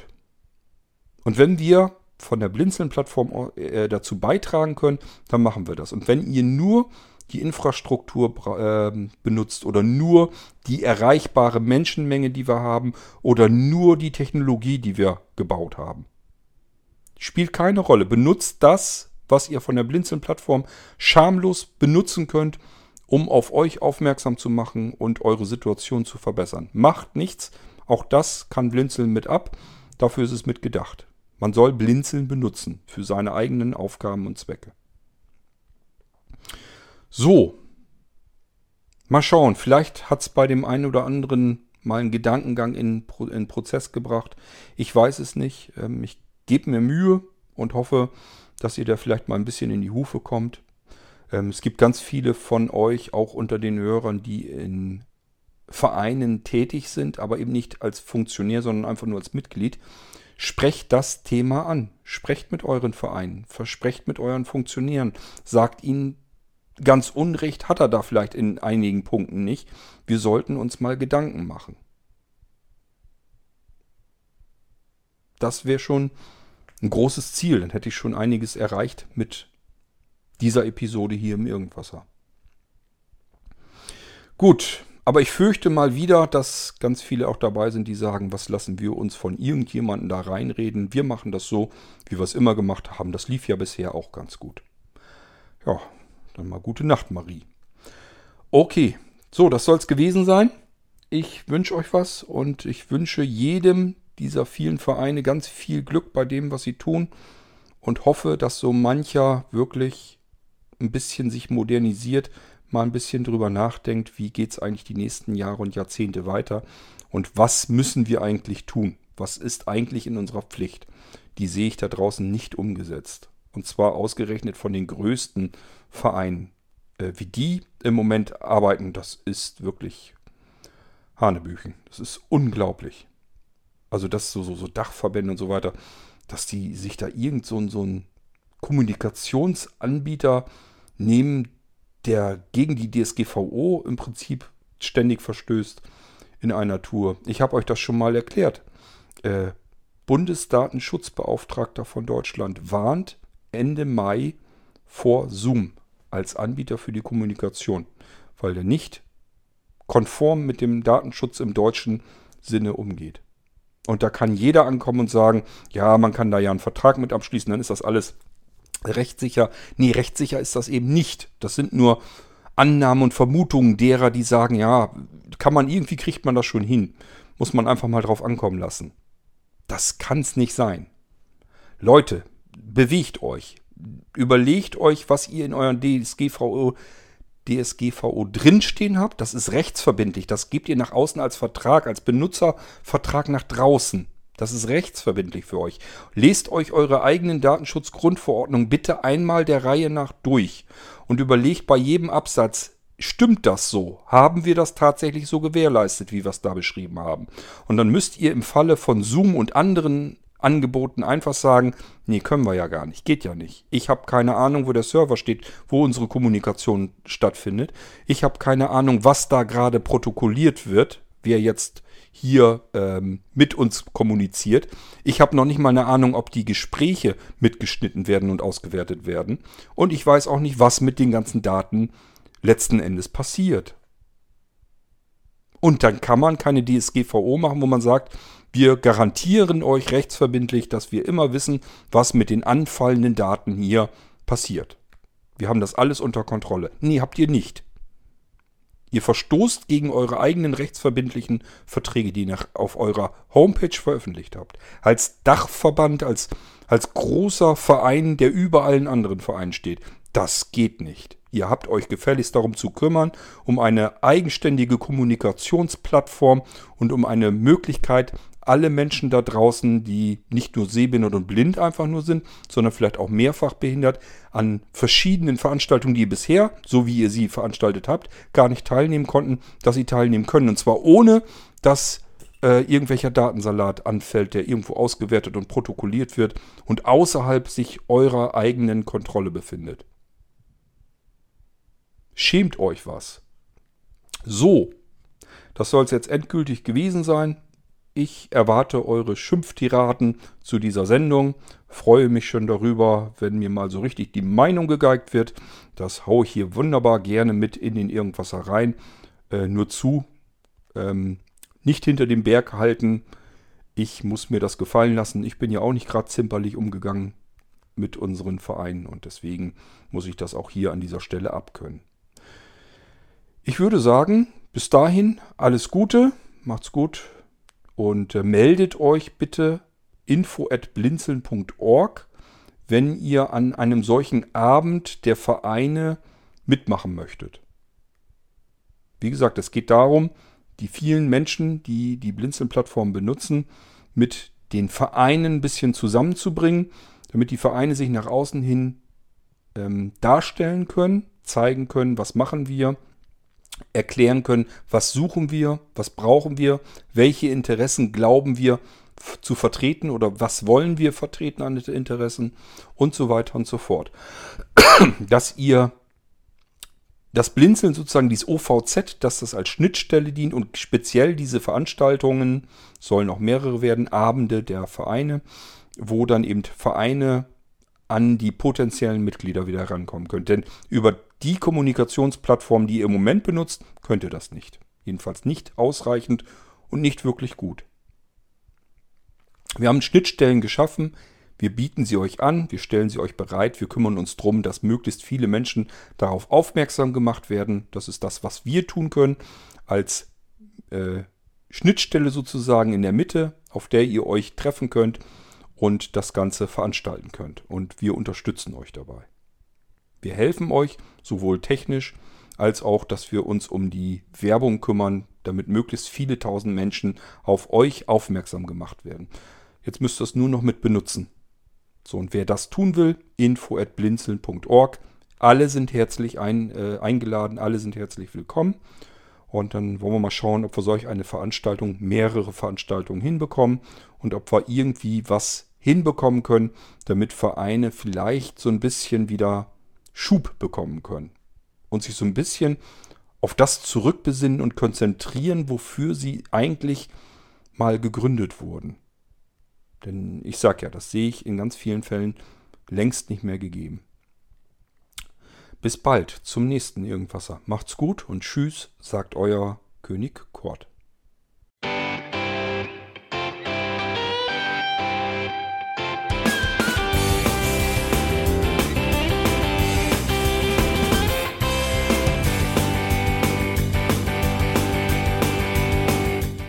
Das war Irgendwasser von Blinzeln. Wenn du uns kontaktieren möchtest, dann kannst du das gerne tun per E-Mail an podcast.blinzeln.org oder über unser Kontaktformular www.blinzeln.org. Blinzeln schreibt man in unserem Fall immer mit einem D in der Mitte. Wenn du möchtest, kannst du uns sehr gerne auch einen Audiobeitrag auf unseren Podcast Anrufbeantworter sprechen. Der hat in Deutschland die Telefonnummer 05165 439 461. Und wenn du uns aus dem Ausland anrufen möchtest, dann ersetze einfach die erste 0 gegen die 0049 für Deutschland. Wir bedanken uns für dein Interesse und freuen uns schon darauf, wenn du auch beim nächsten Mal wieder mit dabei bist.